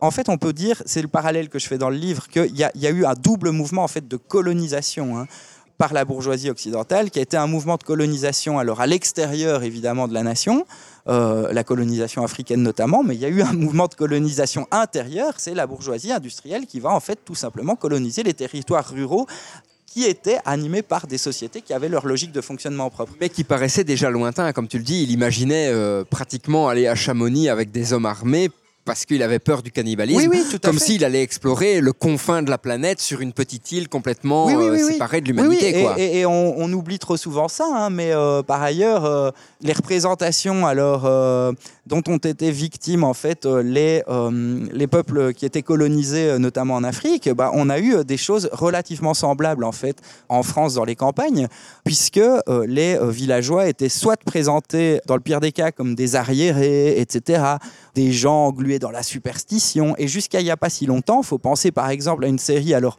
moi j'étais trop petit, mais euh, c'est Cécilia, médecin de campagne, euh, dans les années 70, si je dis pas de bêtises. Donc certains de nos collègues, euh, de nos auditeurs l'ont peut-être vu cette série. Bah, Cécilia, médecin de campagne, qui a envoyé donc dans le Languedoc, si je dis pas de bêtises, pour aller soigner les gens. On se rend vite compte que ce qu'elle doit soigner, c'est moins des maladies que la débilité supposée en fait euh, des euh, paysans qui fonctionnent encore avec des pratiques magiques, euh, avec un rapport aux espaces qui est pas du tout celui en fait du bourgeois moderne urbain. Le Euh, docteur Queen, femme médecin, que peut-être d'autres Ouais. auditeurs connaîtront. Oui, c'est vraiment l'idée que le médecin, l'instituteur, etc., étaient des figures présentées comme civilisatrices. On a civilisé les campagnes. Mais si j'en reviens, parce que là on s'égare, on fait tous les deux plats de parenthèse, du coup ça donne. Mais sur Il y a longtemps, j'avoue, cher auditeur, il y a longtemps, mais vous le savez, j'adore faire des parenthèses. Donc avec Damien, c'est un petit peu difficile de résister. Ouais, ouais, ouais, parce que moi aussi j'aime bien les faire. Mais donc si je reviens à la question du patrimoine, ce qui est génial, c'est que ce sont ces premiers scientifiques qui vont en fait coloniser les vallées alpines, les préparer pour l'industrialisation, qui se passionnent pour les mœurs villageoises et qui vont du coup les décrire. Et notre rapport au patrimoine, j'essaie de montrer dans le bouquin, qui vient de là. C'est quoi ce rapport? C'est on a affaire à des scientifiques qui arrivent confrontés à des mœurs qu'ils connaissent pas. Sauf que ce qui caractérise en fait ces scientifiques, c'est qu'à l'époque, ils voyagent déjà beaucoup. Et il y a deux choses qui sont marquantes dans les carnets de description des mœurs des sociétés paysannes qu'ils font à l'époque. La première chose, c'est qu'ils fonctionnent chaque fois, ces scientifiques-là, par comparaison. On va commencer à comparer la vie des chamoniards à la vie des gens, par exemple, de l'Aude. Ça veut dire du côté de Perpignan, etc. Donc, premier point, c'est celui-là. On fonctionne par comparaison entre des ensembles qui n'ont pas grand-chose à voir. Mais ce faisant, c'est ça qui est génial, et on voit pas comment ils auraient pu faire autrement, hein, c'est que en fonctionnant par comparaison, en fait, ces scientifiques vont fabriquer des exemples qui n'existaient pas. On va avoir en fait la constitution, par exemple, de ce qu'on va appeler très vite après les régionalismes. Ça veut dire, ah bah tiens, vu qu'on compare des habitants d'un village de montagne aux habitants d'un village des Corbières, bah petit à petit, ce faisant, on efface ce qui fait la spécificité de chaque village à la montagne pour créer un ensemble qui va être la Savoie, le Savoyard, etc. Ça, c'est le premier truc. En fonctionnant par comparaison, bah, en fait, on homogénéise des vies qui étaient extrêmement différentes d'un village à l'autre. Entre Sixte et Salvani, euh, dans la vallée du Gifre, il y a deux kilomètres. Il y en a un village, on, ne construit qu'en pierre des maisons qui font jusqu'à 4 ou 5 étages. À Salvani, deux kilomètres plus haut, on est en bois. Bon, voilà. Donc on a vraiment des trucs qui... Mais tout ça va se retrouver, en fait, dans euh, l'ensemble régionaliste savoyard. Et le deuxième point, et puis après j'arrête, hein, mais c'est que on va intégrer, en fait, à ces descriptions-là des éléments qui faisaient absolument pas sens pour les paysans. Et ça, c'est génial. À Chamonix, par exemple, le Mont Blanc, il fout une trouille bleue aux paysans qui habitent à ses pieds. Pour une raison toute simple, les paysans, ils sont pas formés au cursus en sciences naturelles, etc. Bon, et donc ils perçoivent, les paysans chamoniards, en fait, le Mont Blanc comme une masse monstrueuse, chaotique, informe. Le Mont Blanc est indigne de faire paysage. Il fait trop peur que pour pouvoir être visuellement apprécié. Et donc on organise, on n'arrête pas d'organiser des processions, etc. pour conjurer, en fait, l'effroi que suscite le Mont Blanc dans la population. Mais là, on tombe un petit peu dans le mysticisme dont tu parlais. Ce que je veux dire par là, c'est, tu nous dis, voilà, on a, représenté euh, le peuple paysan, les gens paysans, comme un groupe ayant plein de croyances qui n'ont pas de raison d'être. Or là, tu donnes un exemple où justement, ils ont une croyance qui n'a peut-être pas de raison d'être. Donc, justement, comment on concilie tout ça? Alors à l'époque, juste je termine vite, mais c'est et puis je, viens à ta question, c'est juste de dire que du coup dans leur description, en fait, ces fameux euh, scientifiques là, très rapidement, ils vont intégrer le Mont Blanc comme faisant paysage, alors que le Mont Blanc ne fait pas paysage pour les pour les paysans. Et donc on voit comment dans les premiers guides touristiques sur Chamonix, ah, euh, c'est génial. Les sociétés villageoises sont décrites avec des accents euh, qui sont mais, enfin, déjà régionalistes. La région n'a pas de sens pour un paysan de l'époque. hein. Et ensuite, en plus, avec des éléments visuels qui sont censés faire le pittoresque du lieu, éléments visuels qui produisaient l'effet complètement inverse pour les paysans. Alors après, ça, évidemment, c'est une grande question. C'est de dire, mais au fond, euh, nous, la modernité, euh, on aurait le vrai savoir, le ceci, le cela. De l'autre côté, on aurait quoi? Euh, Superstition, magie, tout ça. Bon, je crois que c'est plus compliqué que ça pour une raison très simple, c'est on a toute une série de euh, philosophes des sciences, je pense à Kuhn, etc., qui ont bien montré comment la science elle-même repose sur des présupposés. La science elle-même, en fait, a longtemps mobilisé euh, des choses qui euh, nous sembleraient au moins aussi stupides que l'effroi que pouvait euh, susciter le Mont Blanc. Et là, il faut penser, par exemple, euh, bon, la science, comment est-ce qu'on l'apprend On l'apprend dans des manuels. Et le, principe du manuel, c'est quoi? C'est qu'il retient certaines choses de l'histoire des sciences, il en efface plein d'autres. hein. Et celui qui va lire Galilée, celui qui va lire, qui, qui prend la peine de scoltiner donc des gens comme Tycho Brahe, donc les grands les scientifiques qui sont au fondement de ce qu'on appelle à tort la révolution scientifique, puisqu'elle a pris deux siècles, hein, cette révolution-là, ils vont vite se rendre compte en fait que ces gens-là, euh, ils pratiquaient la magie, que ces gens-là, ils pratiquaient l'alchimie, que ces gens-là, ils On faisaient... peut penser à Newton, par exemple, avec sa malle et euh, remplie de manuels d'alchimie. Bah, tout à fait, ou des gens comme Giordano Bruno, alors bon, euh, qui était quand même aussi un personnage qui était hyper bizarre, je veux dire, euh, donc, et qui lui-même pouvait décrire le monde de façon, mais de nouveau magique. Donc on peut déconstruire l'idée du savoir objectif, c'est pas l'enjeu ici. Ah, donc je le fais pas, mais il y a moyen de déconstruire tout ça vraiment assez facilement, et les scientifiques le font très bien eux-mêmes d'ailleurs, ou en tout cas certains parmi eux. Maintenant, de l'autre côté, ce qui devient intéressant, c'est que depuis euh, l'anthropologie, on pense évidemment à Lévi-Strauss avec la pensée sauvage, mais pas seulement. Il y a des gens comme Pierre Clastre, etc. On a commencé à comprendre au fond que simplement, bon, c'est pas des paysans hein, dont il parle évidemment, mais il y a d'autres manières de composer des mondes. Ça veut dire d'autres manières de se rapporter, de se représenter le monde, de se représenter les rapports entre les humains et leur milieu, les rapports entre les humains et euh, les autres animaux qui peuplent ou les plantes qui peuplent ces milieux. Bon, tout ça, mais que ces représentations-là, elles sont aussi étroitement liées à des pratiques, à certaines manières justement d'habiter, de se rapporter en fait aux plantes, aux vivants, aux ceci, à certaines choses qu'on peut faire, ne pas faire, etc. Et là, ça commence à avoir de l'intérêt. Euh, je pense que l'enjeu, c'est moins de se dire, tiens, au fond, euh, les chamonières, ils étaient complètement cons parce qu'ils se disaient, bon, la montagne, le Mont Blanc va les engloutir. Non seulement ils étaient cons, mais en plus, ils se sont plantés puisque le Mont Blanc, il fout le camp. Hein, fallait glacier du Mont Blanc. La mer de glace, bon, a priori, elle sera peut-être plus là dans quelques années. Mais c'est moins intéressant de se demander ça que de se dire, mais tiens, au fond, euh, cette idée-là, cette croyance-là, ce rapport-là, en fait, au milieu de vie, Donc pour les paysans, vraiment, c'est le- leur milieu de vie sont animés, traversés par des forces exactement comme les leurs. C'est l'idée que y a les, fontaines euh, ont des forces, les euh, animaux, euh, les groupes d'animaux, les forêts sont peuplés en fait de voix, de ceci, de cela. Donc on, partage quelque chose avec tout ça. Ce qui est intéressant, c'est de se dire, mais tiens, dans quelle logique de pensée ça s'inscrit Et en fait, quel rapport au monde, quel rapport au milieu que l'on habite, est-ce que cela produit? Qu'est-ce que cela engendre?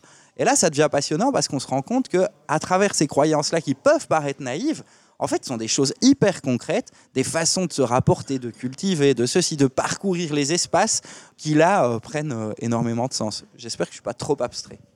Non, je pense pas. En tout cas, moi, ça me paraît clair. Maintenant, un point sur lequel je voudrais revenir avant d'arriver à la conclusion du podcast, c'est justement cette patrimonialisation, ce n'est pas facile à dire, de la nature, ou par exemple, dans ton ouvrage, tu parles des appellations AOP, qui sont extrêmement artificielles au final par rapport à tout ce qui a déjà été fait. Et donc, est-ce que tu peux revenir sur ce point pour nous expliquer Ah oui, concrètement oui, oui. comment les appellations AOP, je Mhm. veux dire, cristallisent un petit peu tout ce que tu viens de nous raconter?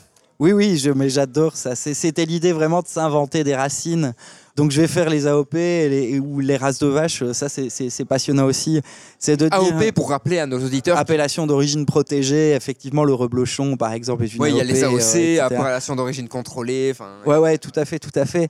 Euh, et donc l'idée que je développe dans le livre, c'est de montrer comment bah, l'industrie, elle saccage d'un côté, mais de l'autre côté, on va s'atteler à conserver en fait certains euh, villages, euh, certains paysages, euh, etc. Très vite, et puis certains produits.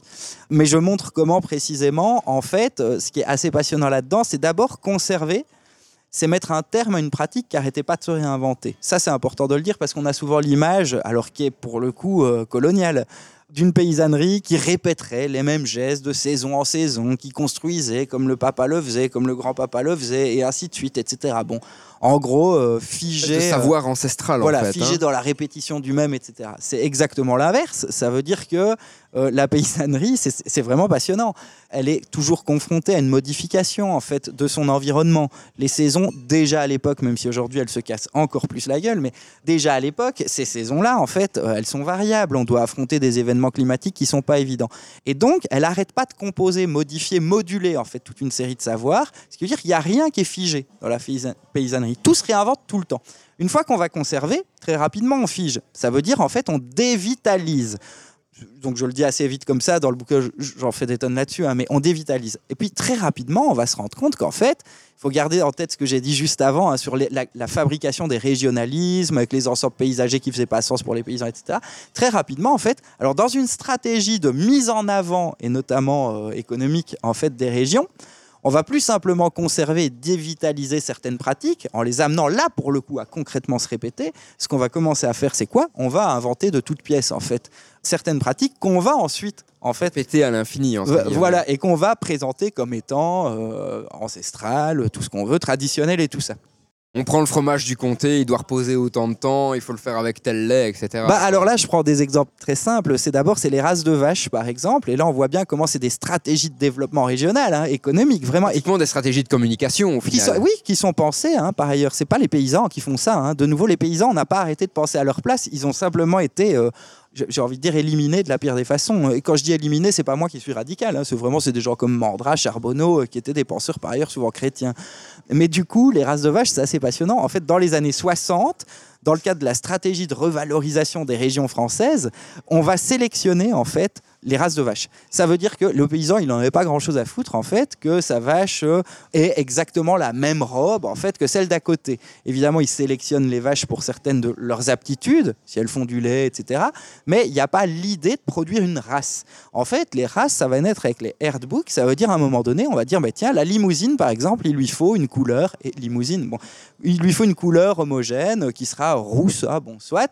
Euh, et comment est-ce qu'on va fabriquer ces races en fait? Bah, En sélectionnant, mais ensuite pour que le modèle qu'on a envie de voir exister apparaisse, fonctionne et dure dans le temps, on va surtout éliminer, et physiquement cette fois, tous les individus qui ne collaient pas à la race. Et donc, dans les années 60, c'est vraiment dingue, mais donc c'est très récent hein, en fait, on va inventer bah, la limousine, la charolaise, l'aubrac, en somme, toutes ces vaches qui portent aujourd'hui le nom d'une région. Alors voilà, bon, c'est vraiment du développement économique et nous, on est là, bon, bah, on est très content d'aller acheter de la limousine, mais la limousine, en fait, c'est une vache assez récente. Je peux prendre un deuxième exemple qui est assez marrant, et puis après, je conclurai sur cette question-là. Le reblochon. Le reblochon, voilà exactement le reblochon. Alors, mais là, c'était ma bêtise aussi. J'a- J'adorais. Bon, tout le monde aime bien la tartiflette. Euh, le reblochon, à la base, Je confirme, j'aime la tartiflette. je suis à la montagne, je pense, dans 10 jours. euh, bah, je mangerai quand même du reblochon, évidemment. Mais, mais, mais, euh, le reblochon, à la base, la rebloche, ça désigne une pratique qui était que le berger qui était envoyé en montagne, il était payé en part euh, de lard, euh, dans le meilleur des cas, de pain, etc. Bon, soit. Et euh, pour avoir un quotidien un peu meilleur, que faisait le berger En fait, on venait chercher le lait tous les jours, fallait leur descendre. Il trayait une première fois les vaches et il gardait, en fait, il ne les trayait pas jusqu'au bout. Il y avait en fait un reste de lait dans le pied de la vache.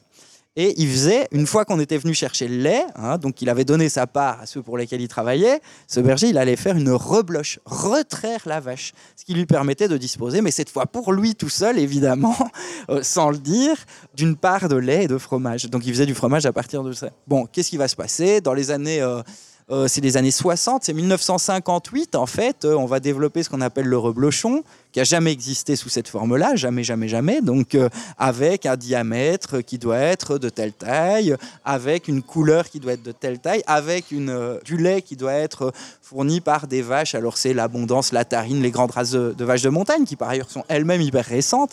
Et très rapidement, ça va être commercialisé, évidemment, à l'échelle nationale. J'ai envie de dire, c'est du commerce, c'est de nouveau la mise en valeur capitaliste des régions, quoi.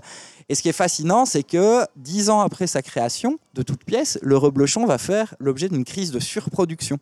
Et c'est là qu'on va inventer en fait un plat qu'aucun montagnard n'a jamais mangé La auparavant. tartiflette. La tartiflette qui est inventée évidemment dans une station de ski à la Clusaz, de mémoire en 1977 ou 1980, sachant que les, recettes plus récentes, euh, tartiflette au cèpe et tout ce qu'on veut, euh, apparaissent dans les années 2000. Mais donc, c'est-à-dire le reblochon, c'est une invention industrielle dans le cadre du développement régional. Et euh, la tartiflette est inventée pour les touristes dans les stations de ski. Voilà, mon ami Dédé Tonquin, qui était berger en montagne, avec qui j'ai beaucoup bossé aussi pour faire ce livre. J'ai quand même été parler à des gens, j'ai pas juste lu évidemment. Me disait que ça le faisait chaque fois rire euh, quand on disait plats régionaux, plats traditionnels en mettant la tartiflette en avant. Là où c'est moins marrant, c'est qu'en fait, on voit comment la paysannerie, en fait, elle est euh, éliminée de deux façons. Premièrement, par l'industrialisation des territoires. Deuxièmement, en fait, par leur patrimonialisation, qui elle-même s'inscrit parfaitement, en fait, dans les logiques économiques bah, capitalistes, on peut le dire comme ça, dans lesquelles on fonctionne aujourd'hui. Ce qui est pour nous assez paradoxal, dans le sens où on a l'impression que la patrina... Ah. Patrimonialisation. Merci Damien, euh, est quelque chose qui va permettre de protéger, alors que comme tu le dis, c'est quelque chose qui déforme un peu la réalité en fait. Alors la patrimonialisation, dans le cas en tout cas des territoires ruraux. Dans le cas des villes, euh, je pense que c'est pareil aussi. à celui qui se dit ah mais il faut retaper euh, la cathédrale exactement, l'État comme elle était avant et tout ça. On oublie toujours en fait que c'est c'est ça qui est marrant. Notre bêtise, je crois que c'est celle-là. Et moi j'ai fait l'épreuve de ma bêtise de manière absolument terrifiante. euh, je pense euh, tout le long de l'écriture de ce bouquin, qui m'a quand même pris un an et demi. Et ma bêtise, c'est chaque fois en fait que quand on se ramène par exemple dans une cathédrale, y compris en milieu urbain, on se dit ah mais c'est beau, il faut garder ça en l'état pour pouvoir le transmettre euh, comme les autres l'ont connu. Mais non, en fait une cathédrale à l'époque, euh, ça sert à quoi Mais pas seulement à faire la messe. D'abord, on peut y, entrer à cheval.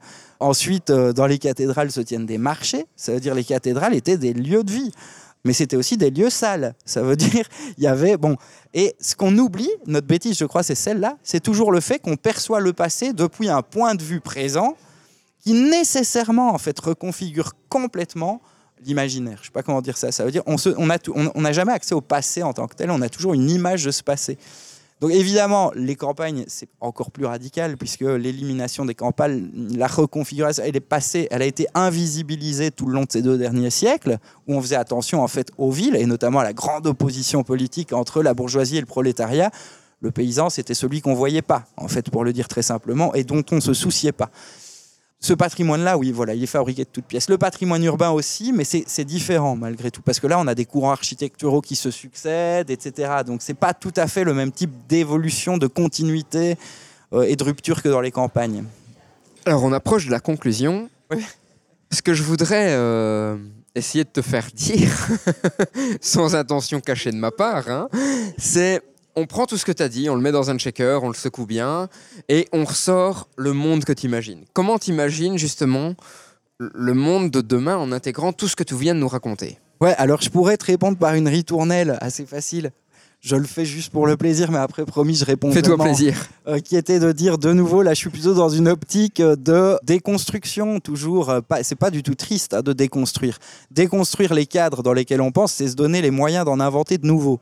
Euh, Donc j'ai essayé de concevoir ce livre qui est hyper positif. hein. Il y a un volet très déconstruction, puis il y a un volet beaucoup plus créatif, etc. Tout ça pour dire que même s'il y a des choses un peu noires qui sont abordées, euh, euh, c'est quelque chose qui rend joyeux. En tout cas, les commentaires que j'en ai, c'est chaque fois que ça rend joyeux et que ça crée du désir de faire plein de choses.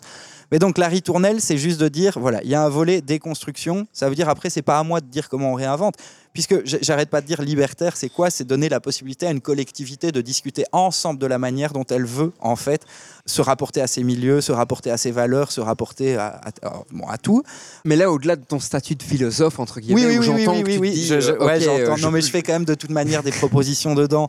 Et donc, c'est de dire, en tout cas, le bouquin, il est quand même conçu de façon à ce que cette déconstruction-là, elle puisse favoriser une réinvention sur laquelle moi, j'ai pas de prise. hein, sans quoi, euh, je deviens non plus euh, un philosophe, mais un idéologue. C'est pas pareil. Ou un moraliste, c'est pire. Du coup, le monde idéal, alors s'il faut te répondre, je dirais c'est un monde dans lequel on parvient à réinventer en fait euh, voilà des, des communes autonomes. Ça veut dire que moi je suis très, il y a un type qui s'appelle Murray Bookchin qui est absolument passionnant, un Américain, et donc moi je me rapproche très très fortement de ça à la fin de l'ouvrage. Donc c'est l'idée de commune, commune autonome, parce que si on veut pouvoir redynamiser en fait des territoires, euh, les réensauvager, apprendre à euh, cultiver autrement, produire ce dont on a besoin autrement, à petite échelle, je pense. Je pense qu'on peut le faire que dans des, euh, des territoires très situés.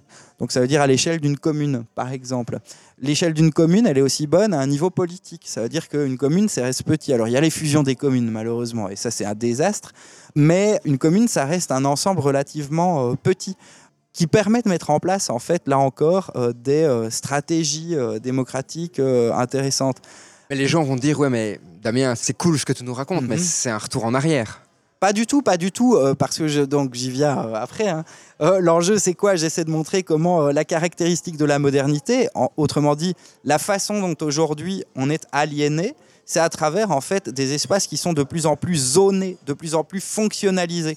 Alors évidemment, on va parler de multifonction, etc., mais ça restera un espace de bureau, un espace commercial, un espace aussi. Et dans son bureau, on se comporte de telle façon, et dans l'espace commercial aussi, etc. Et donc, je montre comment l'enjeu, c'est aussi c'est être capable d'hybrider, à un moment donné, les espaces en fait que la modernité a séparés. Autrement dit, je vais le dire très simplement, puisque si la nature n'existe pas, on peut en fait euh, créer du sauvage partout. On n'est pas obligé de, penser la ville comme un espace pour les voitures. On peut par exemple, euh, tu m'as dit idéal, donc potentiellement utopiste, mais on peut faire des routes, des zones de verger, on peut faire ceci en partant en fait évidemment de la spécificité des sols.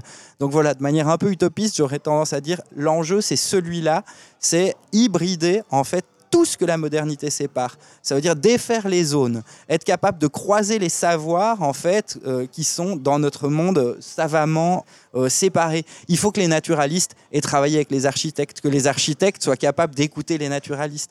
Défaire un découpage qui est purement artificiel au final. Qui est artificiel, mais qui, a- mais qui par contre a des effets politiques qui sont terrifiants. Ces découpages, ils ont beau être artificiels, bah, dans le, la- le supermarché, il implique un certain rapport à la consommation quand même. Ouais, Euh, t'as je veux t'as dire, la fameuse zone dans les supermarchés produits Bah, locaux, par ah oui, ça n'a rien à voir avec le fait de réinventer, par exemple, des jardins collectifs. Bon, ce jardin collectif, rien n'empêche aussi d'imaginer travailler avec un ingénieur, parce que je tape beaucoup dessus dans le bouquin, mais pour, euh, par exemple, y implanter une éolienne. Donc l'enjeu, c'est celui-là, je pense. C'est vraiment, c'est décloisonner, défaire, en fait, toutes les séparations dans lesquelles aujourd'hui on est enfermé. Être capable de dire, bah tiens, que euh, on peut en sauvager les villes, que les villes ne sont pas des espaces qui sont interdits aux animaux, c'est faux jusqu'au fin 18e siècle. Par ailleurs, il y a des animaux d'élevage comme les cochons, etc. Mais même encore maintenant, on voit que par exemple, il y a euh, Oui, oui, oui. des oui. Renards qui ont re- Tout à fait. complètement recolonisé les villes Tout à et fait. qui vivent Ouais, dans ouais. ces villes. À, à la fin, à la fin du bouquin, c'est ce que je montre. C'est montrer comment, euh, ça, pour moi, c'est des trucs géniaux, c'est les naturalistes en milieu urbain. Alors ça, c'est presque une contradiction dans les termes, naturalistes, mais en milieu urbain, qui s'intéressent aux renards et qui montrent comment, en fait, la ville, c'est pas juste un espace humanisé, c'est pas vrai. Simplement, on partage un même espace, la ville, avec des animaux comme le renard, mais chacun y fait son monde. Le monde des humains, toi, un trottoir, par exemple, il va avoir du sens pour toi. Une poubelle aussi. Bah, le renard, il va composer dans le même espace Hein, ça veut dire avec les mêmes, la même matérialité, on pourrait dire ça. Mais le renard, il va être capable de composer un monde qui lui est propre. La poubelle, ce sera source de nourriture. Par exemple, ce qui nous va être euh, une bouche d'égout sera éventuellement, ou un accès aux égouts, éventuellement pour lui, ah bah tiens, un accès à un lieu où il peut se planquer, voire où il peut chasser, parce qu'il y a des rats aussi. Bon, euh, donc c'est ça qui est passionnant, c'est de voir comment même dans des espaces qu'on se représente aujourd'hui comme étant strictement humanisés, où on se dirait mais bon sang, qu'est-ce qu'on peut encore en faire, à part aller sauver les derniers espaces vierges. Évidemment, il faut protéger les derniers espaces vierges, mais je ne crois pas qu'il y ait beaucoup d'espaces vierges. Mais l'enjeu, c'est de se dire, on peut voir aussi la ville, en fait, comme un monde pour plein d'autres vivants que nous. Ça veut dire, la ville, c'est un enchevêtrement de monde quand on y fait attention. Il y a le renard, il y a le faucon, il y a tout ça à Bruxelles. Mais d'ailleurs, quand on voit le, renard dans la ville, on est un peu choqué en tant que citadin, entre guillemets. Oui, euh, on se dit, mais qu'est-ce qu'il fait là euh, C'est à nous, c'est pas à lui, euh, entre guillemets. Quoi. Oui, oui, il y a des gens qui se disent, ah, mais tiens, il est pas à sa place. Ouais, il n'est pas à sa place. Mais c'est ça qui est dingue, c'est qu'effectivement, nous-mêmes, on nous attribue une place et ces logiques de fonctionnement, on les intègre parfaitement. Quand je parlais de zonage, etc., c'est ça que ça produit comme effet. Ça veut dire la nature, sa place, c'est censé être en dehors des espaces humanisés. C'est pas dans la maison, c'est pas dans la ville, c'est pas dans. Bah si, en fait, ça pourrait. Et il y a toute une série de ratés, euh, de marges, euh, de vivants qui nous font tous les jours la preuve, en fait, que, alors évidemment, on mettra pas un bouquetin au sommet d'un gratte-ciel, c'est pas ça que je dis. Mais défi euh, accepté. Ah oui, mais, mais, mais, par contre que toute une série de lieux, en fait, qu'aujourd'hui on se représente comme friche industrielle, espace urbanisé, etc. Ces lieux-là aussi pourraient faire l'objet de transformations Hein, ça veut dire dans le sens d'un ensauvagement, dans le sens de la réinvention de pratiques, y compris euh, de culture, pour être plus autonome pour les êtres humains, etc. Mais là, je vais un peu trop vite, je suis obligé de rassembler toute une série de choses qui, qui sont longuement et plus sereinement. Et, euh, de toute façon, le, le, but, c'est quand même d'inciter nos auditeurs à, lire ton bouquin. Donc, pour rappel, c'est Pour une écologie libertaire, penser sans la nature, réinventer des mondes, qui donc euh, explique un petit peu tout ce dont on a parlé aujourd'hui. On arrive à la fin tout doucement du, du podcast et je t'ai quand même prévenu, j'ai été gentil cette fois-ci avec toi. Ce ne sera pas le cas la prochaine fois, hein, je suis désolé. Euh, on finit toujours nos podcasts avec une citation. Tu as pu la préparer, donc à, quelle citation tu pensais Alors juste une gentillesse relative, hein, parce que tu m'avais donné des questions, tu n'en as posé aucune comme tu me les avais données. Donc euh, je tiens à préciser que c'était vraiment la hyper spontané comme discussion. Tout à fait. Mais, euh, c'est le but. Cher auditeur, il faut que tu comprennes qu'en mode off, en fait, ce qui se passe, c'est que euh, je donne toute une série de questions auxquelles j'ai pensé à l'intervenant en lui disant Ouais, j'aimerais bien parler de ça, j'aimerais bien parler de ça, j'aimerais bien oui, parler de ça. Oui, mais finalement, il ne les pose pas. Et, généralement, je les pose pas, mais ces questions sont là pour inciter l'intervenant à un petit peu réfléchir. Et ça lui permet de répondre aux questions auxquelles je pose. Et, au final, on a traité de tout ce qu'on voulait traiter. Hein Exactement. Ouais, ouais, tout à fait, tout à fait. Donc, euh, non, non, mais c'était super, c'était agréable. Et je pense qu'effectivement, c'est mille fois mieux de fonctionner comme ça que par résumé du bouquin. Euh, là, ce, voilà, comme ça peut donner envie. Donc. Et j'ai une citation, du coup, que j'ai. Euh, j'ai quand même eu que 5 minutes, hein, mais, euh, mais celle-là, je l'aime beaucoup et en fait, je la paraphrase euh, dans plein de mes travaux. Il faudrait que je m'en décroche. C'est peut-être le fait de la donner maintenant, fera peut-être que je passerai à une autre la fois prochaine. Mais donc, c'est une, citation d'Albert Camus dans Le mythe de Sisyphe, qui est quand même un, un, des plus grands livres, à mon avis, et qui fout chaque fois un choc et qui remet en question. Donc, juste pour replacer cette citation dans son contexte en deux mots, le mythe de Sisyphe, c'est l'ouvrage dans lequel Camus développe un concept, celui de l'absurde. L'absurde, c'est quoi? C'est l'idée qu'en fait l'être humain est confronté en fait à une altérité, à un monde qui est d'une autre nature en fait que la sienne, et que du coup il a beau se poser euh, toutes les questions qu'il veut, euh, il, y a toujours, il y aura toujours une part de silence dans ce monde. L'absurde, c'est ça, c'est faire l'expérience à un moment donné que au fond, le sens de, de ma présence sur cette terre, le sens des choses sur cette terre m'échappera toujours. Et donc l'absurde, c'est quelque chose qui peut être souvent vécu très tristement, hein, puisque Camus commence le mythe de Sisyphe en disant bah, la, seule vraie question, c'est le suicide. Se suicider, euh, la seule vraie question philosophique, c'est ça qu'il dit, c'est le suicide. Au sens où le suicide présuppose un moment l'absurde, d'après lui, ça veut dire le fait que plus rien n'a de sens, qu'on est confronté en fait à soi-même et au monde comme à un désert, hein, donc euh, tout s'est effondré. C'est une expérience qu'on vit tous, hein, ça normalement. Mais Camus dit cette expérience, plutôt que soit évidemment la régler de la pire des façons en se donnant la mort, ou la régler d'une autre façon que Camus trouve pas beaucoup plus joyeuse, qui serait le retour à la normale, au quotidien, en, reprendre ses rôles classiques, faire comme si finalement euh, ce truc où on s'est dit, à un moment, mais pourquoi est-ce que je suis là, euh, confronté vraiment à l'angoisse? Bon, plutôt que de refermer tout ça, euh, Camus dit celui qui parvient à l'assumer, en fait, il trouvera là-dedans les moyens de vivre beaucoup plus librement. Et notamment, alors pas d'être absolument libre, évidemment le quotidien on fait toujours avec, mais euh, il trouvera le moyen en fait de pouvoir à un moment donné créer toute une série d'écarts par rapport à ce que jusque-là, des choses qui jusque-là étaient trop importantes au fond, donnaient trop de sens à sa vie. Je sais pas moi, avoir une promotion, euh, se dire qu'on va, euh, qu'il faut forcément se comporter comme ceci ou comme cela, revenir sur certains de ses désirs parce qu'ils ne seraient pas socialement acceptables. Bon, et donc il y a cette phrase magnifique de Camus où il dit voilà l'absurde en fait pour peu qu'on accepte de le vivre et qu'on le vive jusqu'au bout ce qui est la chose la plus dure à vivre il permet, et je pense qu'on a besoin de tous vivre une expérience de l'absurde à l'heure de la crise écologique et de se dire que, bon, il faut arrêter un moment, on déconne quand même, là, dans ce monde-ci. Et cette phrase de Camus, elle est magnifique. Il écrit que la pétale de rose, la borne kilométrique euh, ou la main humaine ont autant d'importance que l'amour, le désir ou les lois de la gravitation. Penser, une fois considéré l'absurde, ce n'est plus unifier, rendre familière l'apparence sous le visage d'un grand principe. Penser, c'est réapprendre à voir c'est faire de chaque idée et de chaque image un lieu privilégié. Cette phrase, je la trouve magnifique parce qu'elle dit, une fois qu'on vit l'expérience de l'absurde, on se dit, tout ce truc auquel on croit qu'on est vraiment rivé, bah non. Au fond, on va mourir, dit Camus. Il le dirait simplement comme ça. Mais c'est pas un truc triste. C'est la condition de possibilité en fait de, de notre liberté, de l'exercice de la liberté, c'est celui-là. Alors, pour terminer, c'était un peu déprimant ou un petit peu déprimant, mais euh, non, non, mais j'essaie de montrer que c'était pas voilà, c'est l'absurde, il libère. Enfin, voilà, la conscience de la mort, dit Camus, il y a rien de plus libérateur. À qui tu conseilles ton livre? Au final, si tu devais dire, ok, euh, à partir, je caricature, mais à partir de cet âge-là, tu peux le lire, tu vas bah voir, alors, tu vas, ça va te faire une étincelle. À qui tu conseilles ton livre? Alors, pour être tout à fait honnête, j'écris toujours. Donc c'est un vrai livre, euh, par ailleurs, qui est considéré comme scientifique. Et qui est vendu euh, d'ailleurs à la boutique du musée. Oui, oui, et qui fait l'objet de présentations dans plein de cadres. Ça va du colloque très pointu euh, à des librairies, là où je circule beaucoup, beaucoup en librairie, à Paris, un peu ailleurs. Et donc il est écrit, en fait, c'est pour ça qu'il fait 200 pages, pour être lu, en fait, par le plus grand nombre possible.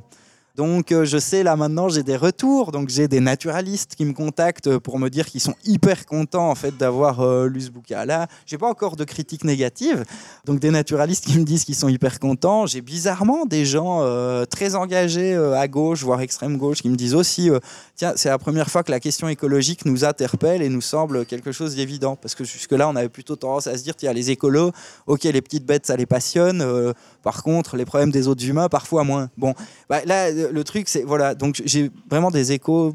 J'ai un beau-père qui est jardinier euh, et qui euh, jardinier brocanteur euh, et donc qui prend beaucoup de plaisir à le lire aussi. Voilà. J'ai essayé en fait de de prendre le temps de de pouvoir décrire certaines idées, certains concepts, etc., de façon à ce que chacun puisse en faire l'expérience. Après, Bon, euh, restons, euh, c'est pas non plus, il n'est pas tiré à 300 000 exemplaires. Hein, pas encore, Damien, pas encore. Mais, je pense que tout le monde peut euh, effectivement lire ce livre. Il y a que l'intro qui est un peu plus compliqué. Voilà, pour ceux qui. Mais qui n'est pas indispensable de ce que j'ai compris. Pas, qui n'est pas indispensable. C'est le seul, voilà, c'est le seul passage du livre qui est un rien plus compliqué, mais qui est très accessible aussi quand même, je pense. Voilà, mais je réfléchis jamais à un public cible. D'accord. Présupposer euh, l'intelligence des gens. Tu penses qu'une personne de 14-15 ans peut percevoir l'importance de ce que tu racontes ou pas? Alors je pense qu'une personne de 14-15 ans percevra sans doute beaucoup plus facilement l'importance. Alors je crois qu'il faut renverser. Au fond, c'est la thèse de Jacques Rancière, qui est un de mes philosophes préférés, qui dit contrairement à ce qu'on peut penser, les gens les plus bloqués, en fait, sont souvent les savants sont souvent les experts, précisément parce qu'ils occupent dans ce monde-ci une position privilégiée. Mhm. Exactement, survalorisée. on écoute ce qu'ils disent, on écoute ce qu'ils pensent, etc. Euh, ils sont payés pour le faire, etc. C'est beaucoup plus difficile, en fait, de créer un point d'écart par rapport à ce qu'on pense à partir du moment où ce type de pensée est à ce point valorisé dans les parcours universitaires, etc. Et là, je penserai par exemple aux scientifiques, certains scientifiques qui peuvent produire parfois des trucs un peu nocifs, que quand on est euh, jeune de 14-15 ans, euh, que ce monde, on entend quand même euh, qui devient plus compliqué, voire très compliqué à vivre dans les prochaines années. Donc non, non, je pense en fait que, contrairement à une idée reçue, l'expert ou le spécialiste, c'est pas toujours le plus à même de faire un pas de côté. Sans quoi, on aurait peut-être déjà, euh, je ne sais pas si je peux le dire dans le podcast, un institut de la décroissance. Hein, euh, je veux dire, euh, on pourrait parfaitement avoir quelque chose comme ça. Et ça, à ma, connaissance, il n'y a pas beaucoup d'universités qui le font. Et pourtant, on est quand même beaucoup de cerveaux qui pourrait euh, commencer à bosser là-dessus, je crois. Super. Eh bien, Damien, merci pour ce magnifique podcast. Un petit peu plus long que d'habitude. Désolé, Maxime. non, non, non, on c'est pas un problème. Euh. Comme je t'avais dit au début, euh, on se fait plaisir, il n'y a pas de souci. Cher auditeur, ben, j'espère que tout ça t'a a pu te faire réfléchir. Donc, si tu veux vraiment euh, aller plus loin dans le propos de, de Damien, n'hésite pas à acheter son bouquin, que ce soit à la boutique du musée ou ailleurs, hein, pour une écologie libertaire, je le rappelle. Très très intéressant, moi en tout cas quand je l'ai parcouru, euh, plein d'idées euh, et plein de questions hein, que j'ai d'ailleurs posées durant le, le podcast. Eh bien, cher auditeur, je te souhaite une très très bonne journée et on se retrouve pour un prochain épisode de Science, Art et Curiosité. À très bientôt. Salut Damien. Ciao Maxime et au revoir tout le monde et à très bientôt aussi. hein, on se retrouvera certainement pour une- un prochain épisode dans une prochaine saison. J'ai peut-être une idée. quand tu veux. à très vite. Tu viens d'écouter un épisode du podcast du Mumons. Et franchement, j'espère qu'il t'a plu. D'ailleurs, si en passant, tu veux me faire un retour ou si tu as des idées d'amélioration, surtout n'hésite pas à nous contacter. Tu peux aussi devenir notre ambassadeur et faire découvrir ce podcast tout autour de toi. Si tu as des idées de sujets ou si tu souhaites enregistrer un épisode, surtout n'hésite pas à nous contacter. Rendez-vous sur le site internet mumons.be ou sur la page Facebook du Mumons.